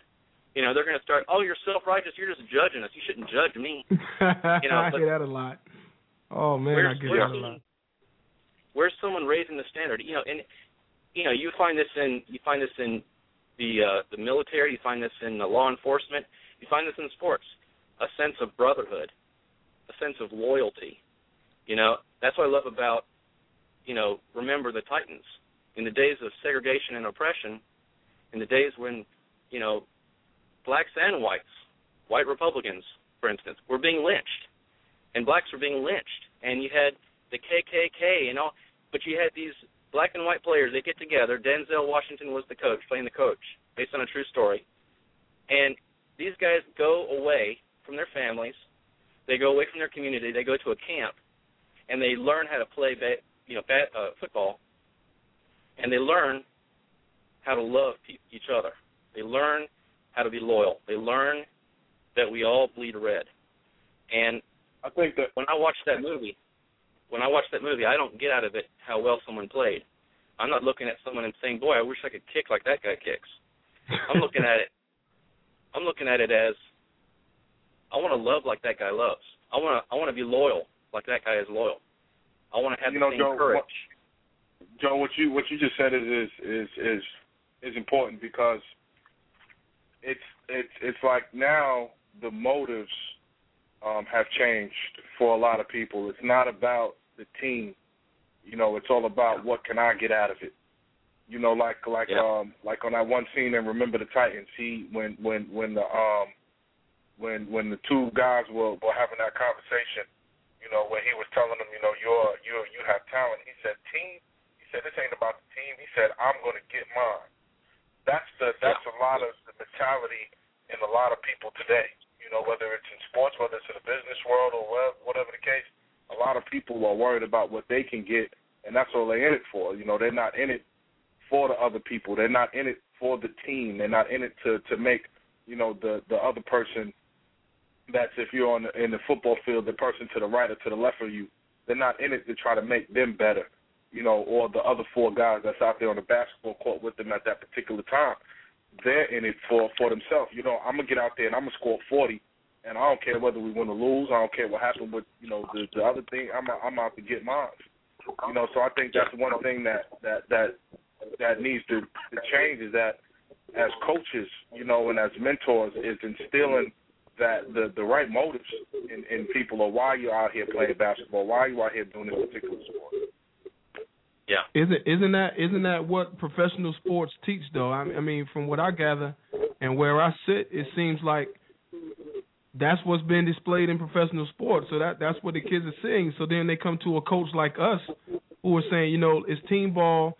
You know, here's how you implement your own way into a team atmosphere. But you know, you got a dad over here tugging. You need to score 25 or 30. You got an uncle over here. I want to see you dunk. You know, you got a girlfriend over here who want to see you do something, and then you got your boys who want to, and then you got this ego that you gain from watching these professionals where you got to get yours. So it's a constant battle that we're facing between media, professionals at home, and being a coach. How do we tackle that, guys? What's the right way to approach that? Because there are a lot of coaches that's listening. There's a lot of parents that's listening. Is there any advice that we can give them, these folks, on how to tackle that? Ron, what do you think? Well, I mean, personally, I had to deal with a situation like that, man, where we had a guy on our team, the high school I coached at, that was, you know, regarded as one of the better players in the state. And I hate to keep putting it on this, but that mentality that we're talking about, I really believe is coming from AAU, you know, because in the beginning, my thing with AAU was it was created to, you know, help your team get better, you know, your high school team or the team that you play on regularly get better. Well, It's become a money game in a sense where it's kids that don't even make the team in high school are playing AAU basketball just because they can pay the $200 or $300 per player it takes to play, you know. So that mentality, you know, that I can go around again, like I say, the process. But what you were kind of saying is, it's a monster, man. That monster gets created, and it's hard to tame that monster because he has so many people pulling on him. You know, I had a guy that he could get you 25 to 30 points walking off the bus. But with that, as coaches, we understand that, you know, yeah, that's nice and all, but can you get us 10 rebounds? What about 10 assists? How about a triple double? You know, play the game the right way, and everything else will fall into place. But it's hard for a kid to get that because as soon as he leave us, he'll get in the car and his dad be like, why you didn't shoot more threes? Or why you pass the ball up? Why did you swing it around against the zone? Why you just didn't take the shot? You know, so it like I told you, man, it's a thin line that you're playing because you're trying to get the kid to understand that you play the game the right way, it'll help you go further. But at the same time, he's seeing people who's not playing the game necessarily the right way, who's getting what the kids call shine, or, you know, he getting more publication or he getting more recognition in him. And I'm trying to play the game the right way, but this kid ain't it. He the one getting all the publication in the paper. He the one getting his name out there. So guess what I'm going to start doing? I'm going to start playing the way he playing. Forget playing the right way. It's a thin line, man. It really is. And I seen it personally and dealt with it firsthand. It's really tough to deal with because as a coach, you want to do it the right way. You want to coach the game the right way. You want to teach the kids how to play the right way. But it's a thin line when you got a monster that's created like that with that ego and parents pulling, coaches trying to get them to do one thing. And you also got your AAU coach who come to every high school game and, you know, telling them, look, I got this coach coming to see you play for this particular game. You need to have 50. So it's a lot that you deal with. And I think the people who suffering the most from that are the high school and the high school coaches. I just think they're dealing with a whole lot of other stuff that people don't even realize anymore. Oh, yeah. And you just can't coach the game like it was before. You got to coach around people to coach the game, and that becomes difficult. Should the parents stay out of the way when it comes to actually being in the game? And I know that's hard to do because we're emotional as parents, of course. And if you love any kind of sport, you know, you're intertwined with that game and what's going on in the game. But I guess my question is, you know, advice for parents: should they do their coaching at home and not while you're trying to coach or not while the game's going on? Is that most beneficial? I think it's after, like you said, as a parent, it's natural. You want to see your kid do the right thing. You want to see them, you know, excel at whatever they're doing. I think it's a fine line that you can kind of balance, and that comes in like what you talked about doing with your recreational team, having a parent meeting early on. Just we do it with our high school guys. You know, we have a parent meeting. We put it out there. You know, this is what we expect from the kids. You know, this is how you can help us help your kid. And if you have any concerns or questions, come talk to us about it, you know, and let's see if we can't be on the same page, you know, to make sure that this particular athlete gets everything he needs to be the optimal athlete he can be. But, no, you can't tell the parent not to be there, because the parent is what they are. They're the parent. You just got to, you know, converse with the parent to let them know that, look, we're trying to push him to this level. We can get him here if you work with me to get him here. Mm-hmm. That's what I think you have to do. Interesting. Kevin, you with us? Yeah, I'm here. I'm listening. I'm gonna take another call here, man, out of the 252 area. Caller, you on the line 668 last three. You on the line with Pudgy, Ron, and Kevin. How you doing? Pudgy, can you hear me? Yeah, I can hear you great. Hey, Pudgy, this is Rod Edwards, man. I was just calling in, man. How you doing? My man, Rod, how you doing, brother? I know you know something, man, about this right here. These topics here. This is Kingdom Work right here. Shout out to Kingdom Work Entertainment, man, for real. Yes, I appreciate that, man. Hey, listen, look, you know I coach over at CCS here in Wilson, and also coach over at The Spot, man. And this is a great topic you guys got going on tonight, man. And those guys are dead on a lot of things, man. It is a thin line. But the main topic was, you said, should professional athletes be role models? Mm-hmm. Well, I mean, you and I know it's not should they be, they are. I mean, straight to the point. They are role models. Like it or not. And I say, yeah, that's just what it is, man. They on national TV. And for me, if you're a basketball player at a young age like I was, you're going to look up to somebody, you know, whether it's Kobe, LeBron, or whoever the player is that you like. You're going to look up to them. And you're going to want to do some of the same things that they are doing. You try to go out and buy the sleeve like Carmelo, and you try to go get their shoes and stuff like that. You try to wear your hair like them and things like that. And I don't think nobody trying to do the hairline thing that LeBron got going on. But as far as what they do and their behavior and stuff like that, man, they're going to copy that. You know, I noticed that this is a copycat society that we live in today, man. And if it's somebody at a LeBron James status, so forth and so on, man, you know, and they're good. And like you guys said, Michael Jordan was your role model, so he was mine as well. And so we try to do the same. We try to copy and do the same things that he did, man. And so regardless whether it's bad or whether it's good. Charles Barkley said he wasn't a role model. He was. Yeah, he was a bad one. He was a bad one. Tim Tebow is not my guy, but Tim Tebow is a great role model, I think. Finally. Right. Finally, you know, go ahead. No, I'm sorry. Go ahead. I just said finally. Yeah. Yeah, not just because he's a Christian, but just because of the way he carries himself. Mm-hmm. You know, we know that that's probably stemming from his role models, which was probably his mom and his dad. Mm-hmm. You know, but at the same time, man, we just as parents, we have to do the best we can. And I know somebody said earlier that the home is busy. The home is busy, you know, as far as the parents having so much to do, or maybe in a single parent home, the kids may be in a single parent home or something like that. But you know, and that's true. And I'm not knocking that. And I grew up in a single parent home. My grandmother raised me. Mm-hmm. But you know, you either can make excuses or you can make adjustments. You know, it's tough to do, but you gotta, you know, that's my child. I gotta get it done. You know, I can't allow my 3-year-old and my 5-year-old to look at LeBron James as you know, wanna be him per se, or wanna do the exact same thing he's doing. You know, Allen, we talking about practice. No, son, listen, you gotta practice. Practice. You gotta listen. You have to practice if you want to become an NBA basketball player. You can't not go to practice. So don't get it twisted. Now, those guys are good at what they do, but that don't mean that they're always making the right choices and decisions. So we sit down and talk to our kids, man, and we have to sometimes get unbusy. And I love to say this, and I'm gonna cut it short, but sometimes you have to get uncomfortable to be comfortable. I like that. That's a gem right there. Sometimes you just have to put yourself in a situation where you're uncomfortable so that you can be confident, meaning you got to do whatever it is that you got to do. And I know it's tough. I know it's tough to slow down in the house, but, hey, if you don't, your kid is subject to end up in prison or even in a game where they're taking up time with the kids. So that's what I had, Pudgy, man. Again, you got some super guests on the show, man, and just keep doing what you're doing, bro. Proud of you, man.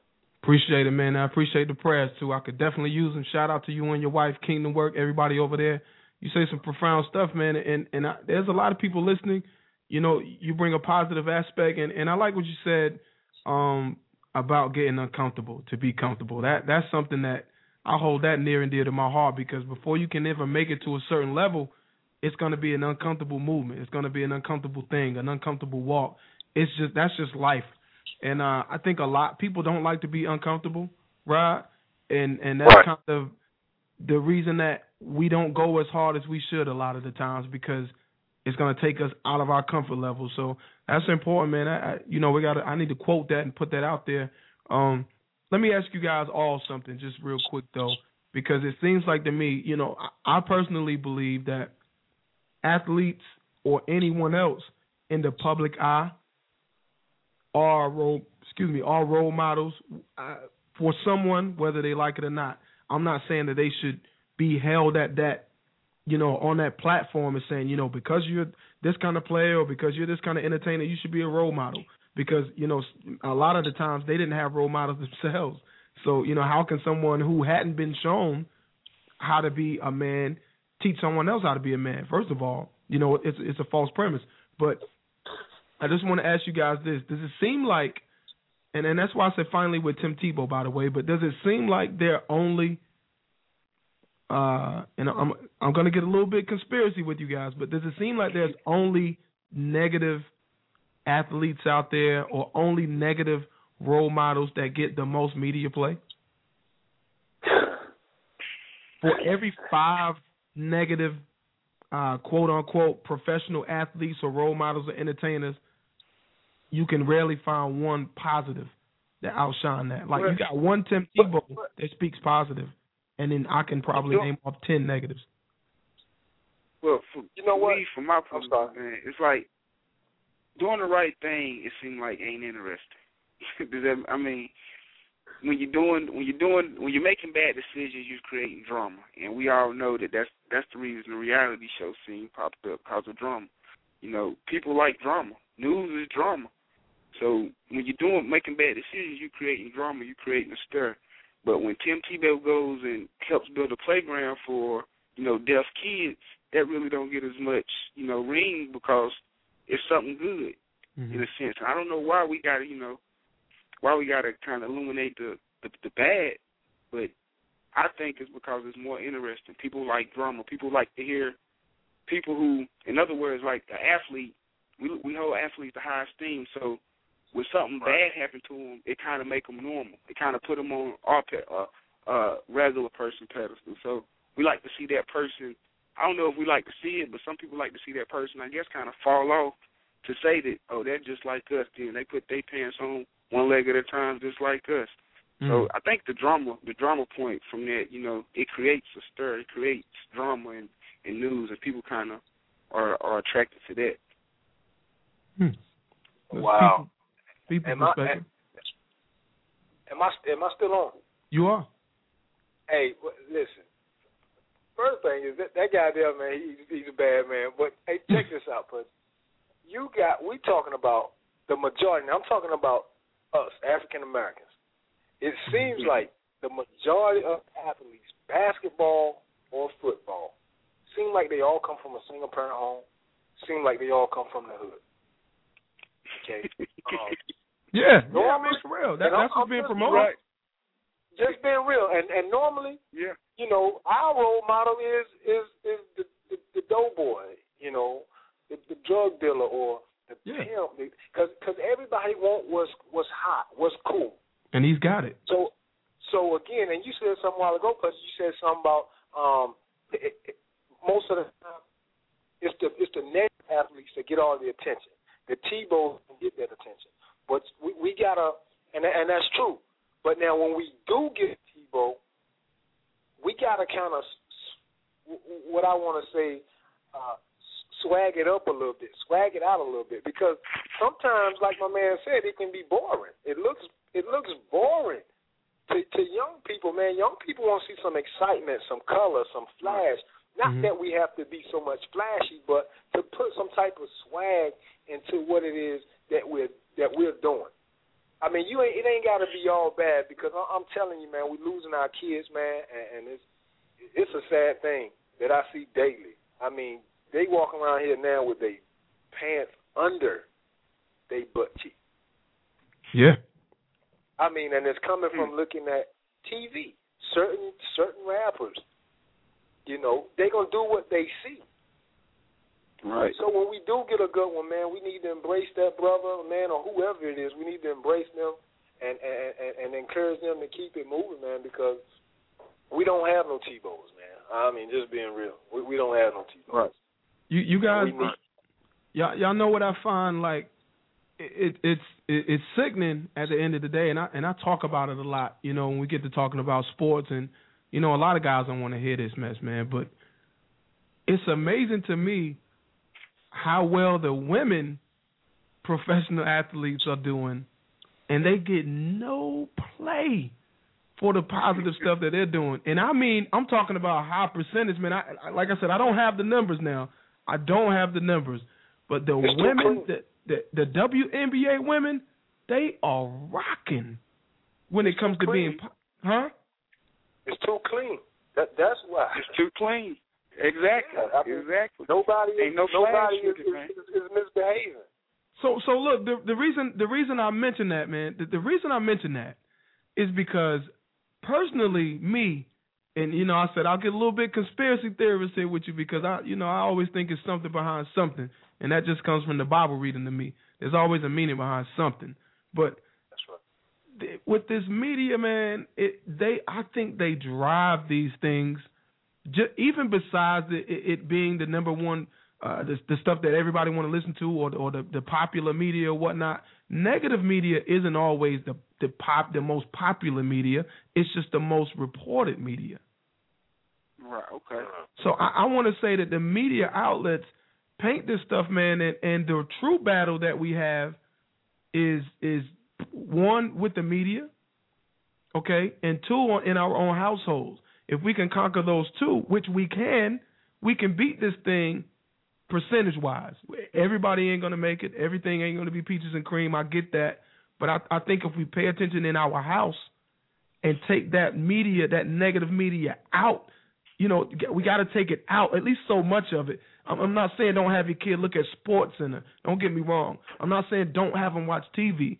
But we got to kind of limit those things and be interactive with our kids as much as possible, and that way we can balance the hate, I like to say.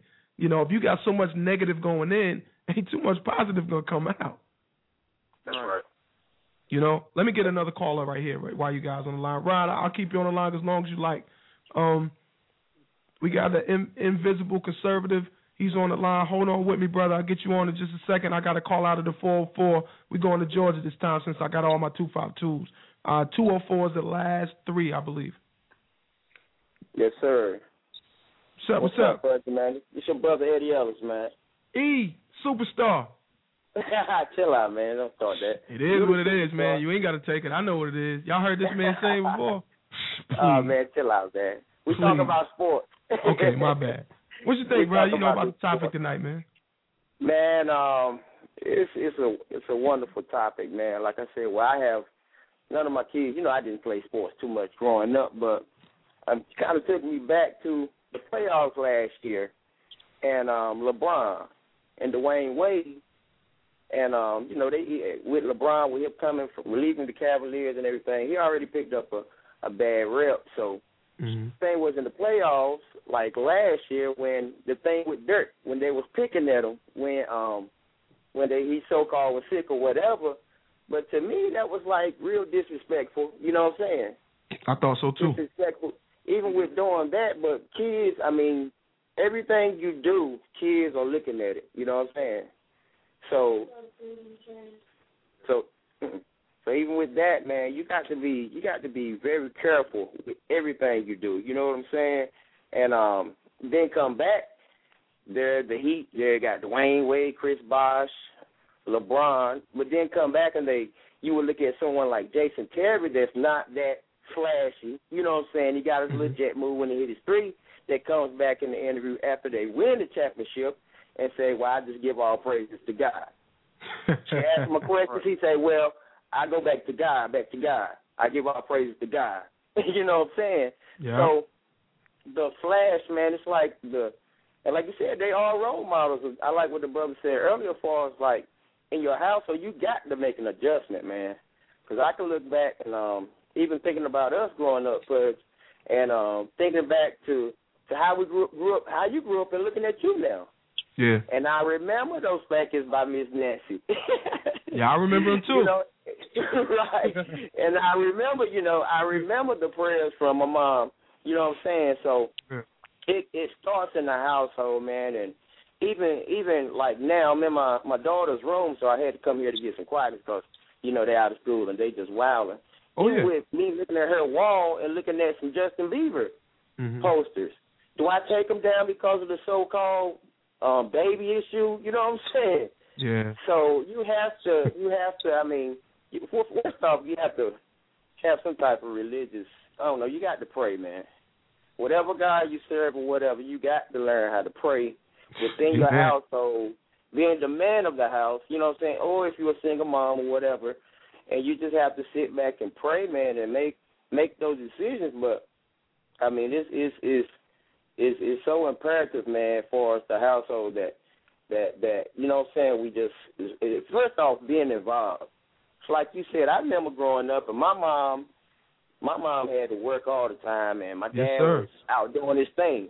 Yeah. A lot of times, man, I can remember when I was playing sports, probably like, what, one game that my dad came to, my mom was never there because she had to work. Yeah. So with you guys being coaches, man, y'all are very important to a lot of young men and women, you know what I'm saying, in your area. So, like I said, I just want to give y'all props on what y'all doing, man, and y'all are most definitely in my prayers. And then even with the coaches, looking at the Penn State issue, you know, you got your good side, you got your bad side with the Sandusky dude. Okay, yeah. But then you got your, you know, that's just crazy. That's a whole nother world. That's the next segment. Yeah, that's crazy. And you know, now I got a daughter that's in college, and even when all that was going on, my biggest concern was the kids. I mean, forget position. Where he most definitely got to get something. But I'm looking at like the kids during the riot. I'm like, man, these are college students. This is crazy. Mm-hmm. I'm like, they are like worshiping this Joe Paterno dude like he is a god. Right. So I mean, but it's wild, man, how sports, and then you go to the good side of the coaches, far as popular coaches. It's like tears came to my eyes like a couple weeks ago during the it was my first time ever actually sitting down and listening to the whole Jim Valvano speech. Wow. And yeah. And I actually sat there, man, and watched that, and you know, like I said, with everything, you got your good side, and man, he actually would help at the ESPY Awards. He had to get helped up there by Joe Theismann and Dick Vitale.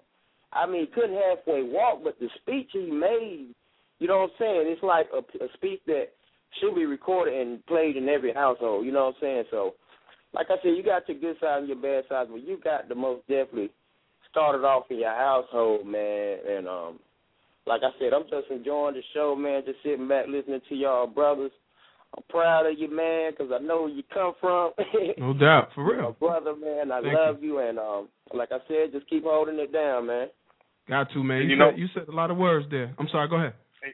And you know, somebody said something about the media before. I think that, you know, the media, for one, we live in a time now where everything is basically sound bites. We don't get a story in its entirety. Like when we look at SportsCenter, you know, the top 10, you know, that'll get a lot of airplay. We want to look at highlights when whether it's sports, whether it's a tragedy in the community, or whether it's politics. You know, we just listen to the soundbite, and then also, you know, because soundbite, that's what's attractive. And then when you look at the different media outlets, media is at the end of the day, it's a business. And in order for them to get their marketing and advertising dollars, they work on ratings. You know, so they have to show things to keep their ratings up. Why show, you know, somebody doing something nice, you know, to help somebody build a home or something like that? They would rather, you know, you get more hits or more ratings or more attention or more marketing dollars if you show an athlete like this football guy that got caught with cocaine distribution from the Chicago Bears. You know, he got caught trying to buy kilos of cocaine and set up a distribution ring. He's getting more airtime than somebody that is trying to do something nice. People that get attention like Tim Tebow only come every once in a blue moon. But it's the tragedy that gets a lot of airplay on TV and in the media. When I look at church services, you know, the whole service is an hour and a half, 2 hours. But when you look at TV, they showing highlights. They break it down into 28 minutes. It's all about highlights. It's all about what we can show. What's the best part of it that we can show that will bring a certain type of attention? And then our kids are seeing that. Our kids are not seeing, like on HBO, they have that 24/7 for boxers, you know, where they take you through the training camp. Why don't they show things like that on regular TV where the kids can actually see the process of what it takes to become an athlete, all of the hours and all of the dieting and all of that other stuff that has to be put in to get your body to look like that, to get that tip-top shape? But they won't show that. All they want to show is somebody coming down the lane, dunking on three people or jumping over cars or whatever the case may be. But I think that, you know, with the media, you know, we have to get our kids from in front of the TV as much, you know, looking at the so-called idiot box, you know, and to get them out, you know, and doing different things. Man, I 1,000% agree with you, man. That TV, I always say, man, that TV is something. It's something special, man. You get a real fight on your hands when it comes to the TV and having to deal with the TV versus, you know, with your kids, because they definitely want to watch it, and they're gonna watch it somewhere and in some way. And even in the time that you allow for them to watch TV, you almost gotta watch with them, man, because even in a cartoon, there's always one thing that I noticed about TV. Whether it's cartoons or a kiddie movie, rated G, whatever the rating is, there's always an agenda, and I hate that. There's always an agenda, and they're always trying to persuade your kids to think a certain way. You know what I mean? Just by watching TV. The days of the road runner with no talking, just, you know, the coyote chasing the road runner through the desert trying to push a rock on them are over. If you watch the cartoons and stuff now, you know, all the women, all the girls in the cartoons are full figured. You know, they're busty, their clothes are tight, they got a midriff shirt on. So I mean, like TV is crazy, man. It's definitely crazy. Right. Check it out. We gotta go to a commercial, man. We come right back. We're gonna talk about Penn State, and I gotta get you guys' thoughts on how to keep your kids safe around predators or people like that. I mean, you know, what are the signs to look for? And I know we're not professionals on that, you know, we're not cops, but we all know when something doesn't look right. We all are coaches and have coached for some time now, so we all know what kind of touching is appropriate. We'll be right back. You listen to the KIRP Radio Show. I'm gonna leave you guys with an excerpt of the Jimmy V speech. It said that a champion is a person who enriches a sport by his presence and leaves the game better for having been in it. Arthur Ashe was such a champion. Arthur was a very dear friend of mine, and I knew what he stood for, and I knew that his presence was beyond sport. It was perfect to start with Jim Valvano. I urge all of you, to enjoy your life, the precious moments you have, to spend each day with some laughter and some thought, to get your emotions going, to be enthusiastic every day. People don't realize that just getting this man to the ESPYs was an unbelievable task. The fact that he could even get on the stage feeling the way he was tells you a lot about the man. I think that he's just going to simply say thank you and sit down, and I'm standing up there with him as he's going on for 25, 30 minutes and just mesmerized, electrified that crowd. Don't give up. Don't ever give up. And that's what I'm going to try to do. Every minute that I have left, I will thank God for the day, the moment I have. And the guy is trying to cut him off, and he's like, hey, buddy. And that screen is flashing up there 30 seconds like, I care about that screen right now, huh? He was just one of those special personalities that always brought a smile to your face. That was probably one of my favorite all-time ESPY moments. Cancer can take away all my physical abilities. It cannot touch my mind, it cannot touch my heart, and it cannot touch my soul. Very inspiring, very moving. Obviously, coming from somebody that was speaking from the heart and speaking to the world about his struggle and many people's struggle. I thank you, and God bless you all. 60,000 North Carolina families are affected by autism. 1 out of every 110 children born today will be diagnosed with autism.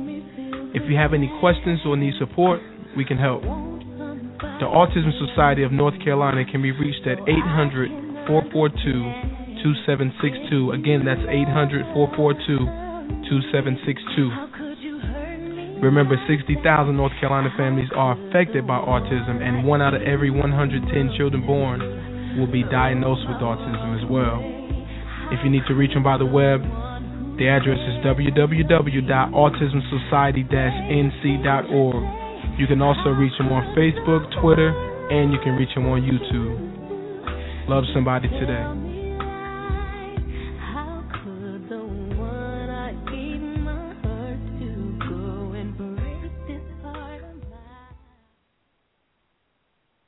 SoundChew, the #1 online music tournament, encompasses 7 different genres, including hip-hop, R&B, country, reggae, reggaeton, pop, rock, and gospel. Music artists, log on to SoundChew.com to compete for a chance to have exclusive access to music listeners across the globe. Build relationships with other music artists and music professionals, plus maximize your exposure and gain worldwide attention. Music listeners, log on now to enjoy new music from up-and-coming artists, then vote for the songs you like best to ensure that your favorite artist wins.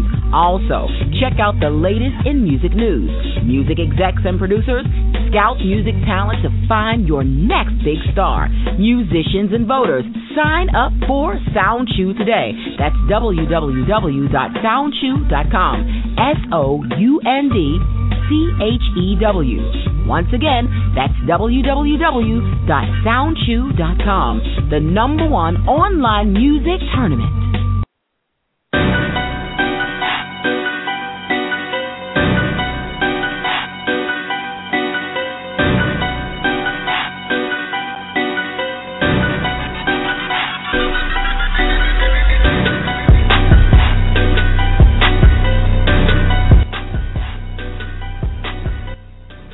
Thanks for listening to the KIRP Radio Show, #1 black conservative show in the Southeast North Carolina-based show out of the Southeast United States. Man, we're broadcasting live in D.C. tonight. You'll hear the delayed broadcast in L.A.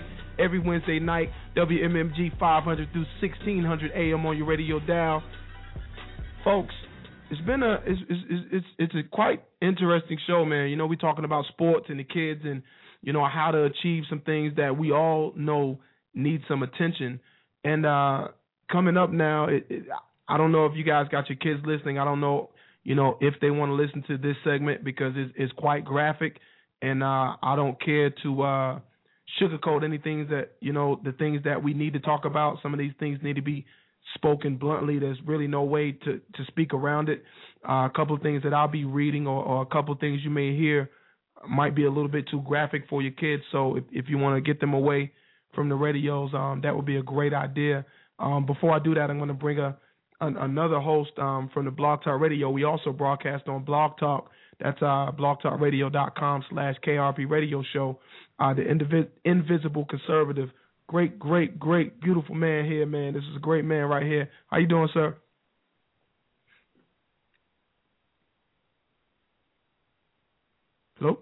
Hello? Can you hear me? I hear you great. Okay, sorry about that. I always do that. I muted myself so there wouldn't be no echoes, and then you called me and I forgot to unmute myself. So yeah, I'm sorry. I'm doing it by myself tonight outside of the music. My guy's taking care of the feed, going to watch this, so he's busy. And I'm doing my own board on here tonight. So how are you anyway? I'm well. I just wanted to call in real quick and comment on the whole issues of sports and role models. And you guys all bring up a good point.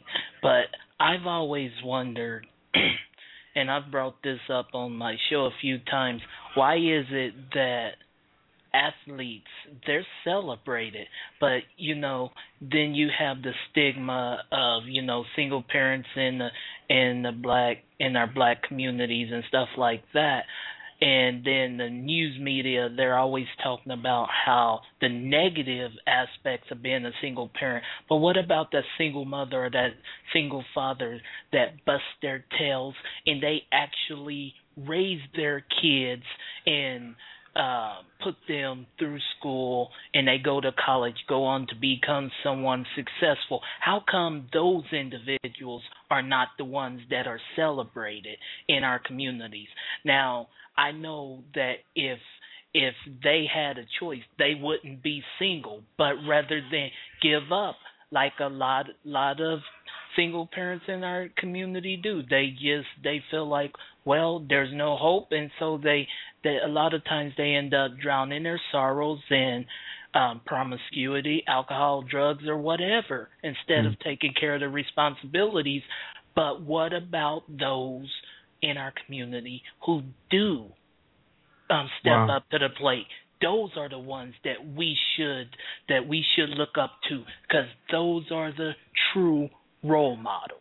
I agree. I think, you know, personally, I don't think those folks are celebrated, though. And so when those folks aren't celebrated, it's left up to them to speak loudly about what they're doing. And the problem is with society today, it's offensive. You know, positive things are offensive to people who can't measure up to that. So a lot of times when you have, for example, if you have a parent who's saying, you know what, you know, forget all this nonsense. My kid did this, and we practiced that, and we do things. You know, we made the honor roll, and they made the straight A's or whatever. You know, they're graduating Val, or, you know, people look at it as bragging. But, you know, from my standpoint, I'm like, wow, that's good right there. So this is what we need. You know, they're raising the bar. This is what we should be shooting for.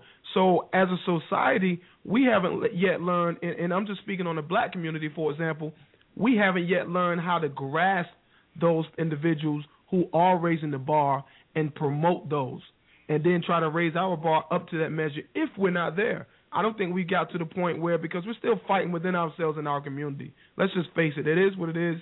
You know, some people don't like to hear it, but that's just the truth. We're still fighting with each other about what someone else has. So when that person does raise the bar, it's offensive to hear. So people don't want to talk about it. They rather talk about my kid made more yards, more touchdowns, more points than your kid did. Right. That's a very good point. And your kid making the honor roll. So I don't know. I guess that's the reason they're not celebrated. I definitely know that's one of the reasons they aren't celebrated, you know, within our community. And, you know, probably within all communities, because people just don't want to hear about how smart you are. They rather hear how many touchdowns you score, speaking on sports anyway. Right. And you bring up a good point, because that disgusts me. But, you know, like you said, it is what it is, and I just wish that we could learn to embrace things that uplift us and not tear us down. So. Well, I agree, man, and I think, you know, personally, I think that we need to, you know, my advice for fixing this is to stop being so offended by, you know, by what someone else says or by what someone else does. We have to stop being so soft, man, about things. We got to stop being so reserved about, you know, positive stuff. People don't like to talk about the positive stuff in their life. If you look on the social media, and I'm on Facebook and Twitter all day, all the time, back and forth, all you see for the most part is a bunch of negative things, because that's what gets so much attention. You know, when you start talking about negative, somebody else wants to comment on that.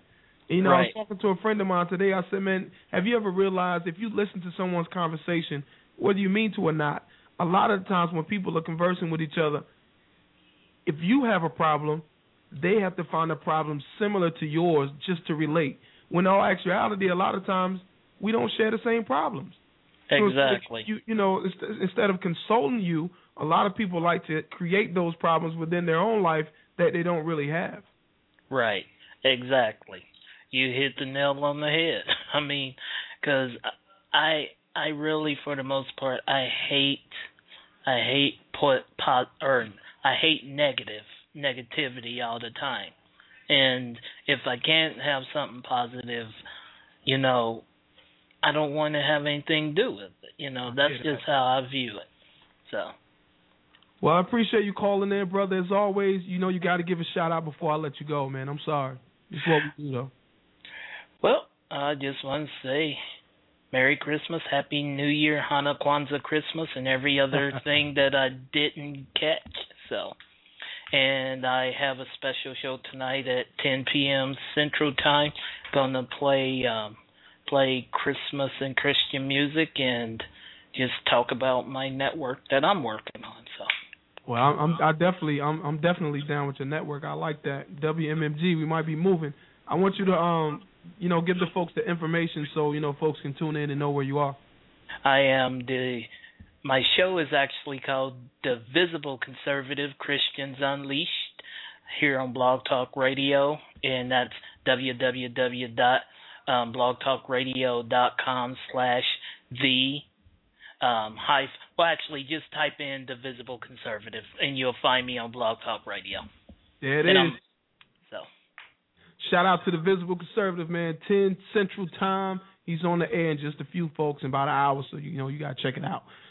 Hey, man, I appreciate you coming through. Sorry for getting the name wrong. I always say the name wrong because I'm reading from the board here. But actually, my username is still The Invisible Conservative, but I changed my show name, so you got it right. You're cool. Okay, good. Sounds good then. All right, much love to you, man. Blessings to you. Continue with the prayers. And right. How's your family? I got to ask you that really quick. How's your sister? My sister is doing as well as can be. I actually have to call and check on her because I haven't checked on her in a little while. But and my mom's, she's doing okay. And my cousin, she's doing okay, the one I live with. So for the most part, my family's well. So. More prayers and blessings to you guys, man. And there's nothing that God can't handle, that's for sure. Amen. All right, sir, you have a good night. Hopefully you can pop over to the show in a little bit. I will do, because I have nothing on my schedule after this. I will be over there.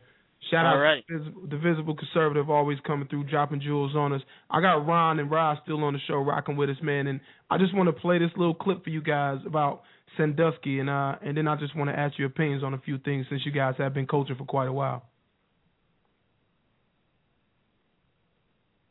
The latest in the sexual abuse scandal involving former Penn State football coach Jerry Sandusky.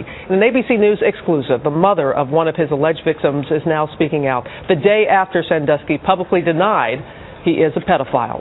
ABC's Jim Avila is in State College, Pennsylvania, again with us for the latest. Morning, Jim.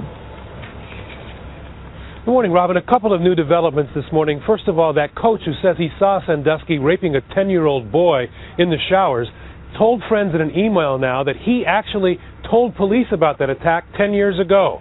And, of course, there's the mother of one of the 8 victims, speaking out today, angry about Jerry Sandusky's denial, saying that he was arrogant and she's mad at his freedom.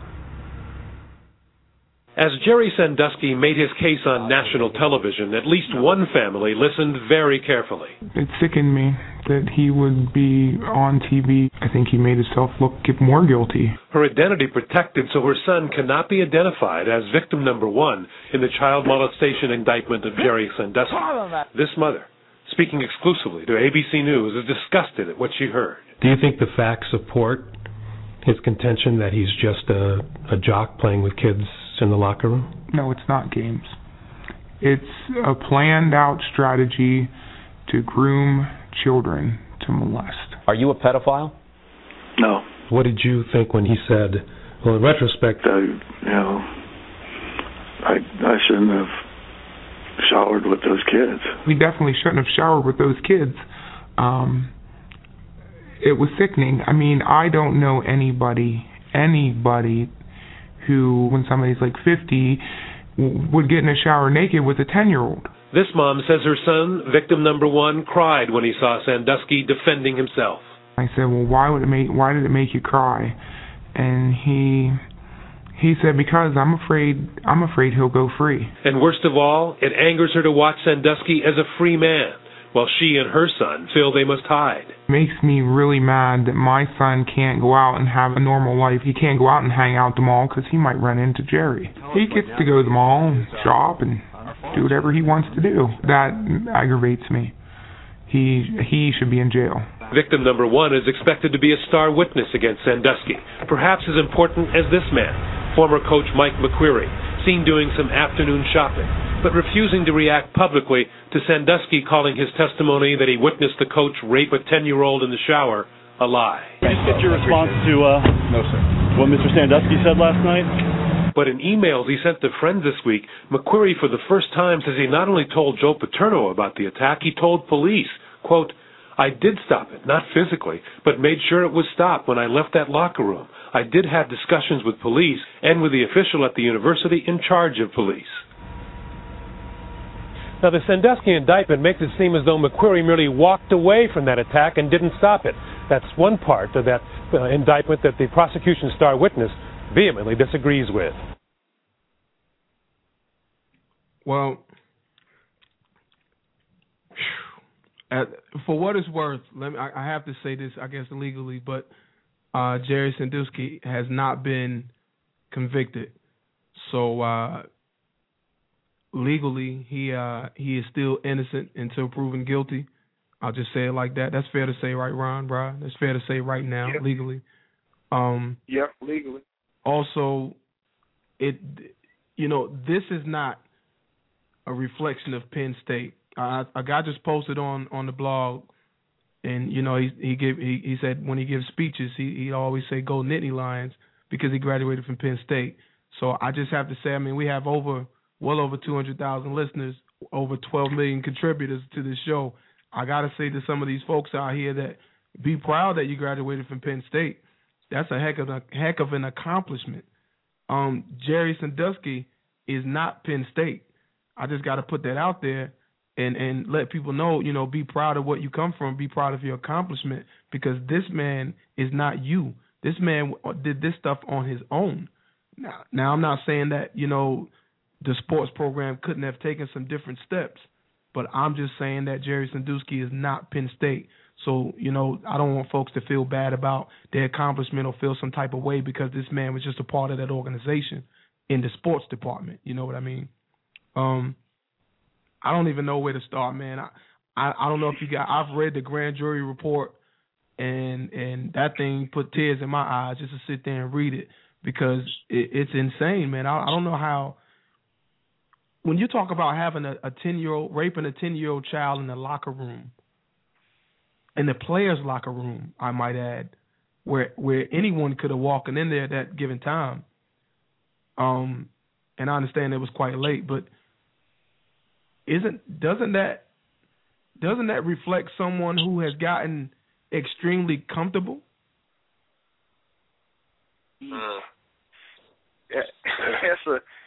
It does. Number one, it does because if he even think that he can get away with anything like that, he has to be comfortable in that situation. But I think one of the biggest things that I heard as a response to all of this going on. I don't know word for word, but LeVar Arrington, he was on maybe Mike and Mike or something like that, mm-hmm. and he had called in to a show, and they was talking to him about the situation. I can't tell you word for word what he said, but you could just hear the passion in his voice, the anger in his voice, because one thing what I'm assuming that he was angry about is that he trusted this guy. This guy was a defensive coordinator, and LeVar Arrington was a middle linebacker, so they almost worked hand in hand, in a sense. So he kind of trusted this guy, and it was somebody he trusted. He probably vouched for a few times, Coach Sandusky. I love the guy. He always steered me the right way. And now this come out, so it kind of put a damper on your persona as well because, you may go you may have went to bat, or you may have spoken up for this person at one time, and then something like this come out. So now, how does that reflect you? You know, and that was one of the biggest things that I heard LeVar Arrington comment on that. I don't know where it was or when it was, but I remember the anger in his voice, and yeah. You know, he was just calling the whole situation just a sick situation. I would be angry too. I mean, look at the relationship of, you know, when you say LeVar Arrington, you don't even think of NFL, you think of Penn State. You know what I mean? Penn State, exactly. Yeah, you think LeVar Arrington, you think Penn State, you know, you think Joe Pa. You know, that is what it is, or in any order.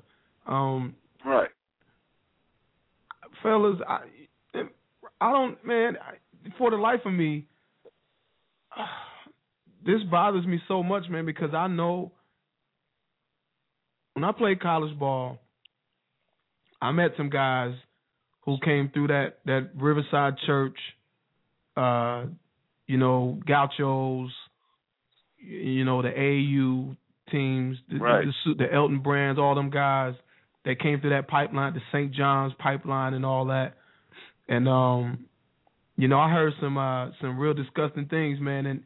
And one thing about when you're in college, man, you meet a lot of people who play sports other places, at tournaments or at functions or whatever. And you start to hear things, man. You get to talking. You also meet people who have transferred here and there. And I heard a lot of stories, man, that I just, coming from North Carolina, I mean, outside of New Jersey, I never, coming from North Carolina as an athlete, as a young adult, I'll say, because I was 20 or 19. I couldn't believe the stuff that I heard, long story short. And right. if you Google Ernie Lorch, you know, this is the stuff that I was telling people that was going on, the exact same stuff that we're hearing about in Penn State is some things that I was told that was going on, and this is the path you'd have to take if you want to go to the NBA. I said, well, I'll never go. Because if you – I'm saying seriously, yeah. You know, a lot of these guys and a lot of these AAU programs, I guess what I'm trying to say is there are a lot of predators out there, and a lot of different, quote unquote, different people who hide their true identities and use your kids for other things outside of sports. And they make promises right. that, you know, they promise them the world. So as a parent, we have to watch out for these things, man. And I feel like there are tell-on-tell signs that show us when there could be an issue. And I personally believe, and I'm not saying to folks, I don't want parents, I don't want you guys to just go off and call your coaches tomorrow and say, I remember that time you patted Jacob on the back, or you gave him a pat on the butt in the game. I don't go off like that.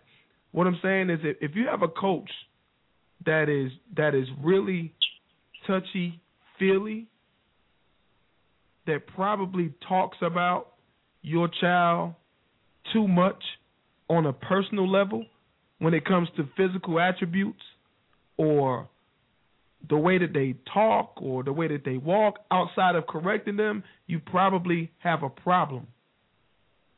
Is that fair to say, Ron? Well, one of the biggest things I can say is, I mean, we've kind of hit it on the head a few times tonight. As a parent or as a guardian or whatever you consider yourself over the child, you got to stay involved, you know. And by staying involved, you got to research these. You got to know who you leaving your kids with. You got to know who you know leaving them, who's responsible for them in certain situations. As a parent, that's just a natural thing you want to do for your kid, you know. And with that, with parents who not as involved, that leaves that predator that opportunity, you know. And I can guarantee you, a lot of the kids that he might have violated, if I'm not mistaken, were from like a group home type situation. Some of them were.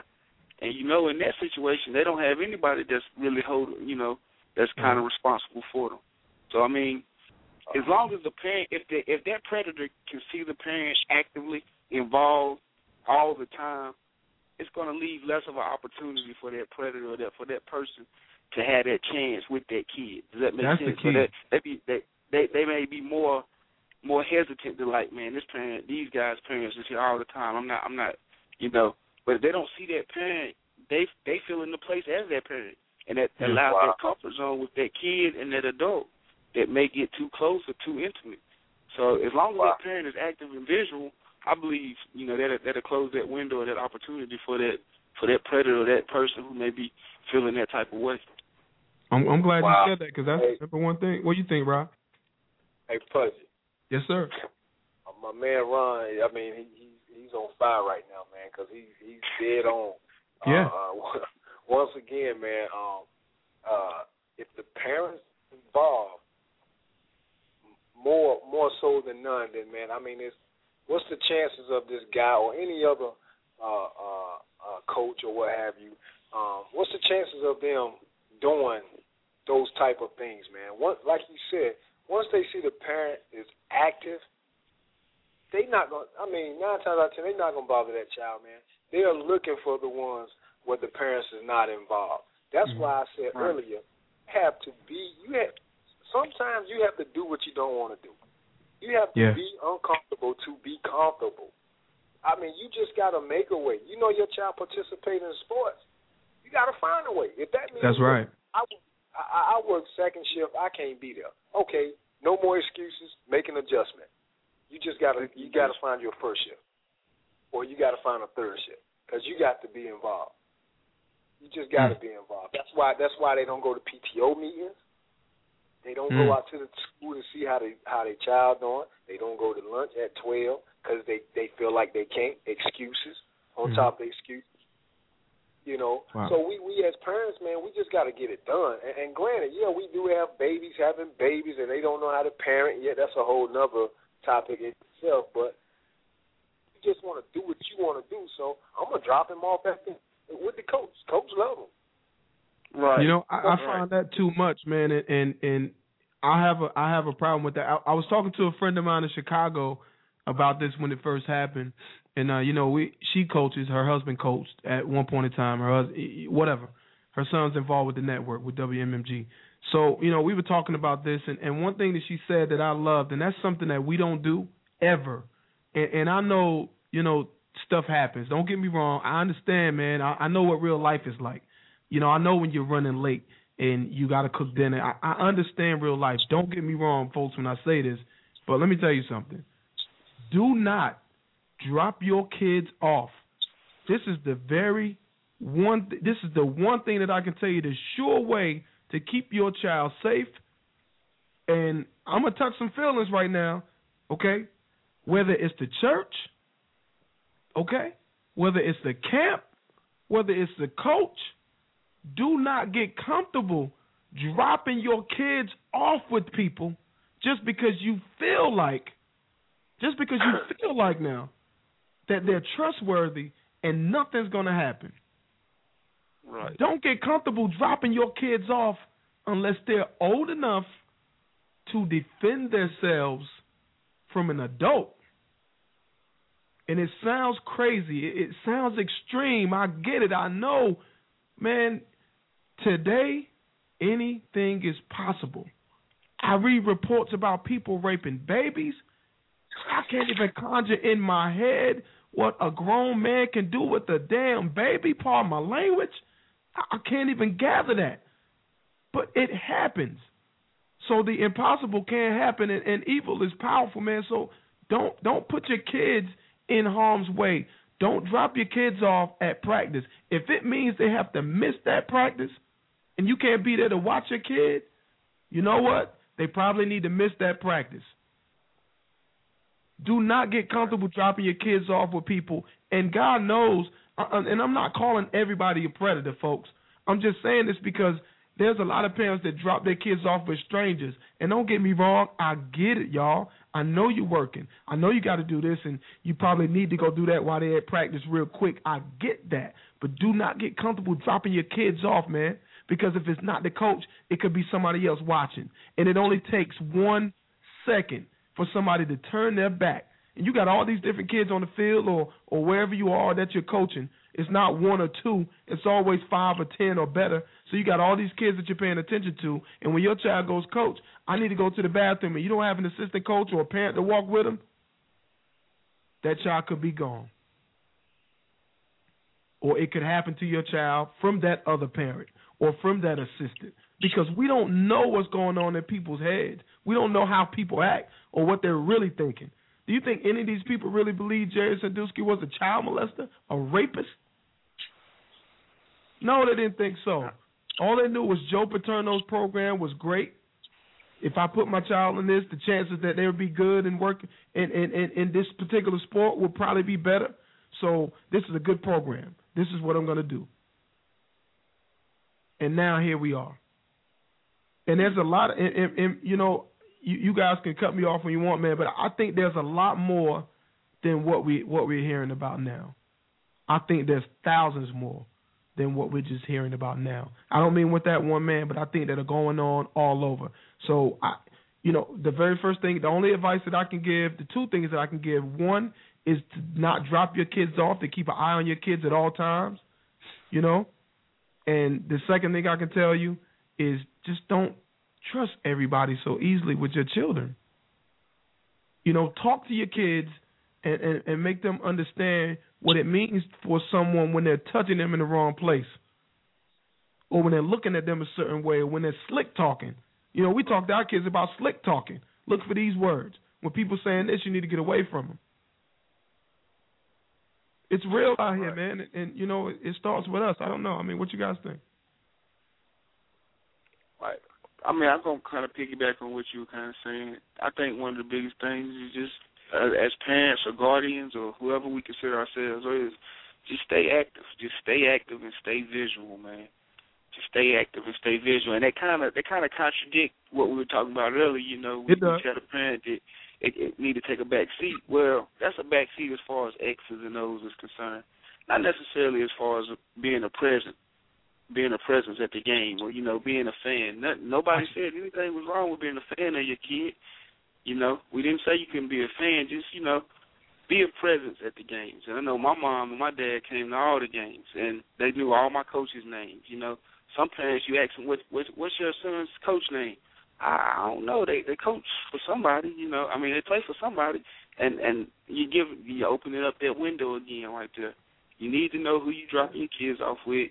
You need to know the coaches that they're coaching for. I mean, they're playing for.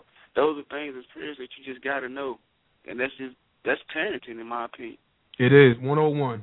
That's the first thing, first and foremost. It seems like a lot of people like to shun it. Man, I've seen times where I've waited for over an hour after practice was over. It's dark outside, and I'm waiting for parents to arrive to pick their kids up. And I just don't understand that. Right. We dropped that. That's because they dropping them off. They dropping them off at the daycare. We the babysitter, man. Mm-hmm. It's just like we the babysitter. While they go make their errands, they go to Walmart. Go get their head down or whatever. And I'm not knocking none of that. I'm just saying we gotta keep the main thing, man. Bottom line, we gotta keep the main thing. Hey, listen, my son, he's at practice. He get out of practice at 8:00. I gotta be there 5 minutes till, 10 minutes till, because I don't want him waiting. Because I don't know who might want to take him home. I don't need the coach to call me and say, "Hey, listen, I'll take him home." Because maybe on the way home he might be trying to do something he don't have no business. Like a lot of those stories. A lot of those, and it's funny you say that, because a lot of those stories started with a hand on the thigh in the car. Right. And the kid is allowing it to happen. I mean, maybe not right at first, but eventually he will allow it to happen because he felt his coach cares so much about him. He spends so much time with me. He spends more time with me than my mama do, than my daddy do. They never there. They can't take me to practice. They don't come to my games, but he's always there. He always talks to me after the game. He give me a little money to get something to eat. I mean, man, that's why some kids join games. Yeah. Because of those things, man. So we just gotta think, man. We just gotta be more active. I mean, do as much as you can. And again, one thing we have to do, Pudgy and Ron, we do have to take in consideration, man, that we as parents we do have to work or whatever it is that we do. We do have to do that to take care of home. That is a given. You have to do that. But me on one hand, man, I just say it like this too, though. You gotta do what you gotta do, but you gotta figure out what's more important. That's right. What's important? You know, again, right. It's jobs out here, man. And I mean, hey, start your own business. You know, that might be a hint. You might need to start your own business just to make it happen. But you gotta do something different, man. You can't keep missing out. Either the gang gonna get them, the streets gonna get them, or the coaches gonna start messing with them this day and time. So right. You better step your game up. Wow. Before you lose your child. It's amazing how much we gotta. It's amazing how much I was about to say we, but it's amazing how much the kids have to fight just to live, man, and you know, just to go through their day. I mean, you go to school and you know, I hear people talk about bullying and you know, all this kind of stuff, man, and you know, maybe I raised my kids a little different. I know I think a couple weeks ago, maybe even last week, a 10 or 11-year-old girl, she hung herself. And it was said that she was being bullied, you know, so bad. And, you know, in my mind, man, I'm just a realist, but I immediately went to her parents, you know, mom or dad or both. I'm going, you know, you got to really, and I got a 12-year-old, so in my head I'm like, okay, an 11-year-old girl who's being bullied that bad has to show some kind of signs that I'm not eating, or I don't want to go to school today, or it's signs, man. There's got to be signs to the when an 11-year-old kills herself. Yes, sir. You have failed that child, man. There's no way you ain't failed that. I'm taking my child out of that school. She's not going to school. They can take me to jail. Whatever they got to do, we're gonna homeschool something. But you got to, as parents, you got to create that environment or that situation where that child feels comfortable talking with you know, about stuff, you know. Sometimes, right. I mean, kids don't even want to mention things that happen in school because they don't know how their parents going to take it. Some parents may blame the kid for getting bullied. Like, they may call the kid soft or you're a wimp. You need to step, you know, we don't know the situation with the parent, but at the same time, the parents got to create that environment, too, or that atmosphere where a kid feel comfortable enough, or I mean, it's your kid, where your kid feel comfortable enough talking to you, and that's something you just got to instill as they're growing up. Like, you got to tell your parents, talk to your parents, you know. We're here for you, so, you know, come talk to us when certain things happen. Yeah, we may get mad, but at the same time, you might can fix the situation at the end of the day. That's right. I think it's a failure, man, and, you know, on you know, whatever level, you know, whether it's communication or whether it's just not paying attention, because it takes a lot to commit suicide. Okay, I'm speaking like I know, but it has to take a lot to commit suicide, man, to make your mind up to kill yourself because it's that bad.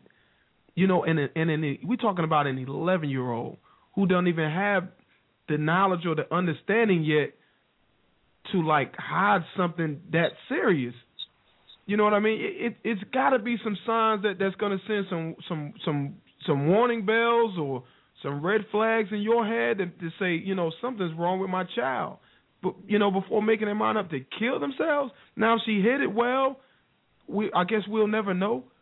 But, you know, in my mind, I just think that there's a lot of people that fail that child, and it started in the home, and that's what we have to stop doing. You know, speaking on the topic that we're talking about tonight, we're talking about sports. I didn't mean to go off into that, but we got to stop failing our kids, man. And if it means that they don't play sports because you can't be there properly, I'm sorry, man, but so be it, man. So be it. Until you can properly put yourself in a situation to be present for that child to prevent something horrible happening to him, if it means them not playing sports for a little while or not playing sports for this year because you can't align yourself properly, hey, man, it is what it is, because you got to make ends meet, and I get that. Like my man said, you gotta adjust. And that's actually, in a sense, that's what I teach the kids that I you know, teach. That's what I kind of the kids that I coach is, you know, as an athlete, you always gotta be able to adjust. The best athletes can adjust at a moment's time, and that's life too, man. You know, you gotta be able to make adjustments to be successful. And if you're not willing to make those adjustments, then you're gonna miss out on something, or somebody that's dependent on you will miss out on something. And you got to pay attention to your child. I mean, it may have been deeper than the bullying. Maybe she could have handled the bullying. Maybe that's what the media gave us. Maybe it was something at home lacking. You know? Right. Maybe she won't get the attention that she needed. Maybe she didn't feel like, I don't know, was it a girl? Was it a young girl? Yeah. Okay, maybe she didn't feel like, you know, nobody loved her, nobody cared about her, nobody spent time with her, you know. It may have been deeper than that. I don't know the situation, but if you're paying attention to that stuff, man, as a parent, that your child is getting bullied, and I think that can be, like you said, Pudgy, something can be done about that. Hey, listen, you know, we got to get you up out of here because, listen, this is really stressing you out. We don't need that. Go talk to who you need to talk to. Go out to the schools, and there you go again. Parents, you got to get out to the school. Because that's so extreme, Rob, man. I mean, at 11 years old to commit suicide, you don't hear stuff like that, man. Think about it. If you think about it, Pudgy, time has changed, man. I'm 35. I'll be 36 December 31st. Time has just done like a 360. They are doing things different now. 11 years old is not like 11 years old when I was 11. That's the new 14. Yeah, they more experienced. They know a lot of stuff. They're just more advanced in a lot of different areas. And I mean, if she probably wouldn't have committed suicide, would she have joined a gang? Or she might have confined to Sandusky. You know, she might have confined to their coach.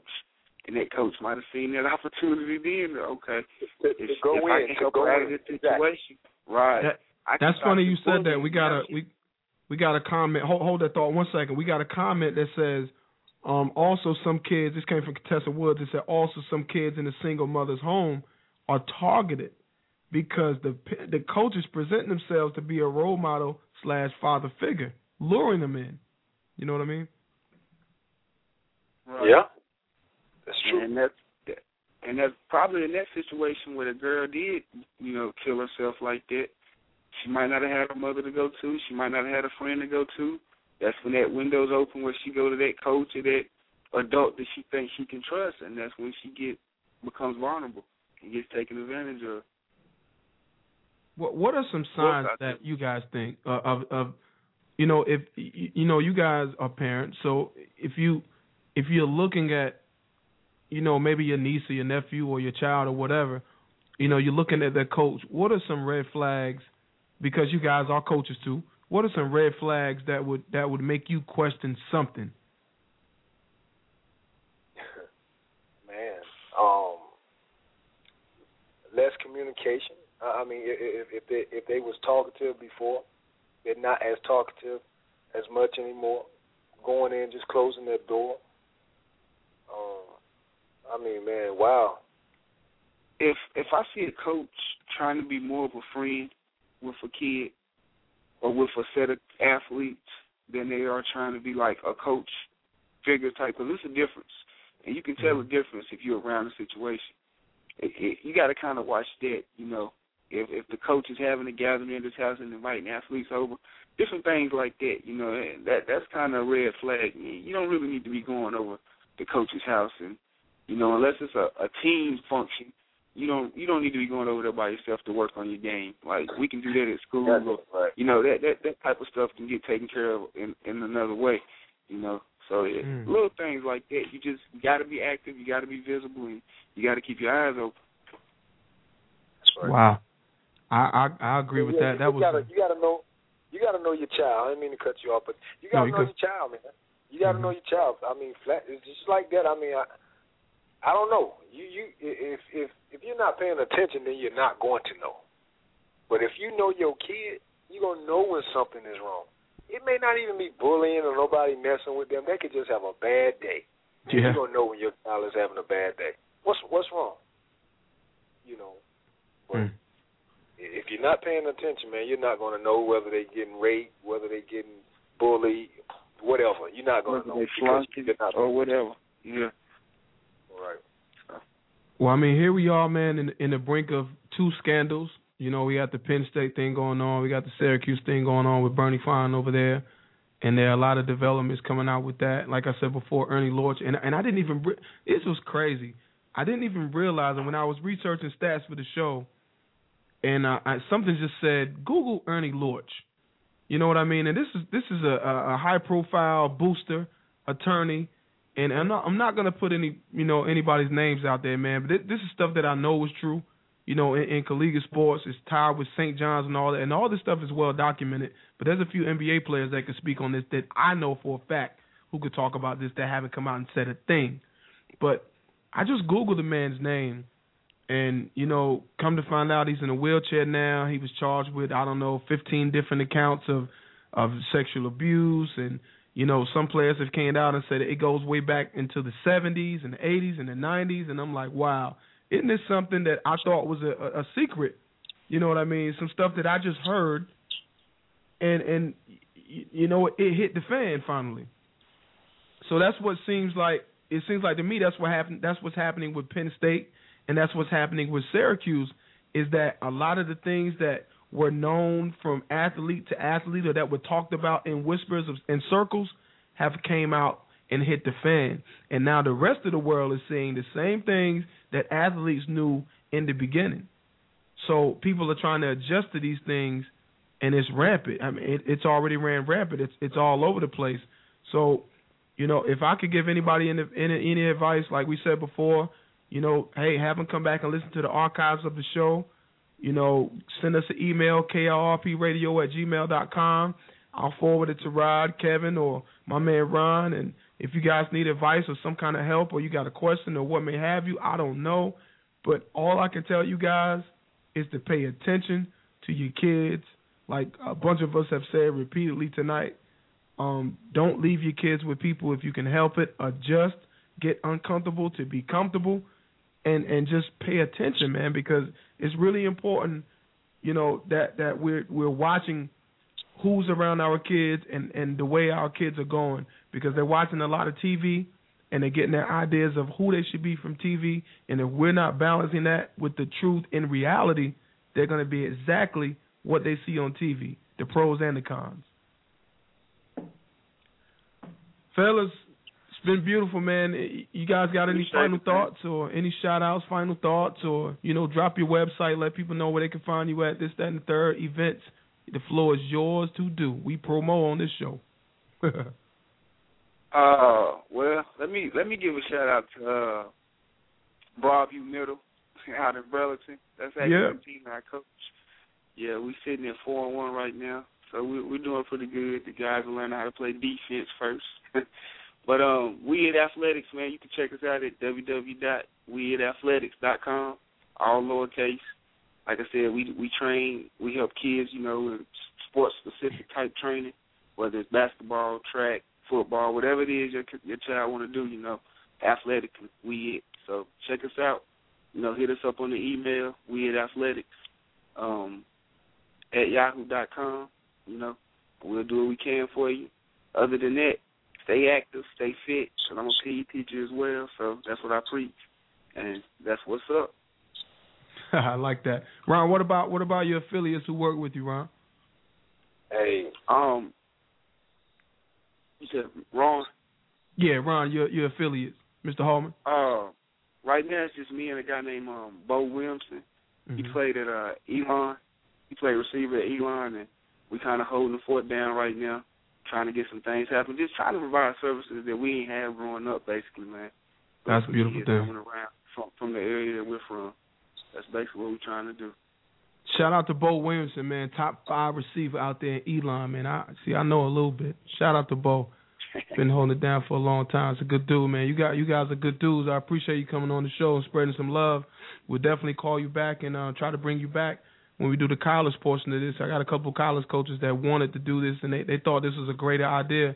Unfortunately, they were on the road or they were doing other things with their family. So, I didn't want to take anybody away from their family at all.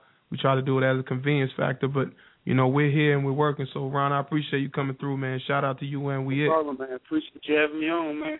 No doubt. Rod, what's up, baby? Kingdom Work. Let them know. Hey, man, listen, you know what it is. We're doing a lot of things down here in Wilson, Wide Awake Wilson, North Carolina man, and shout out to Rocky Mountain, everybody that I know and everybody that know me, shout out to everybody.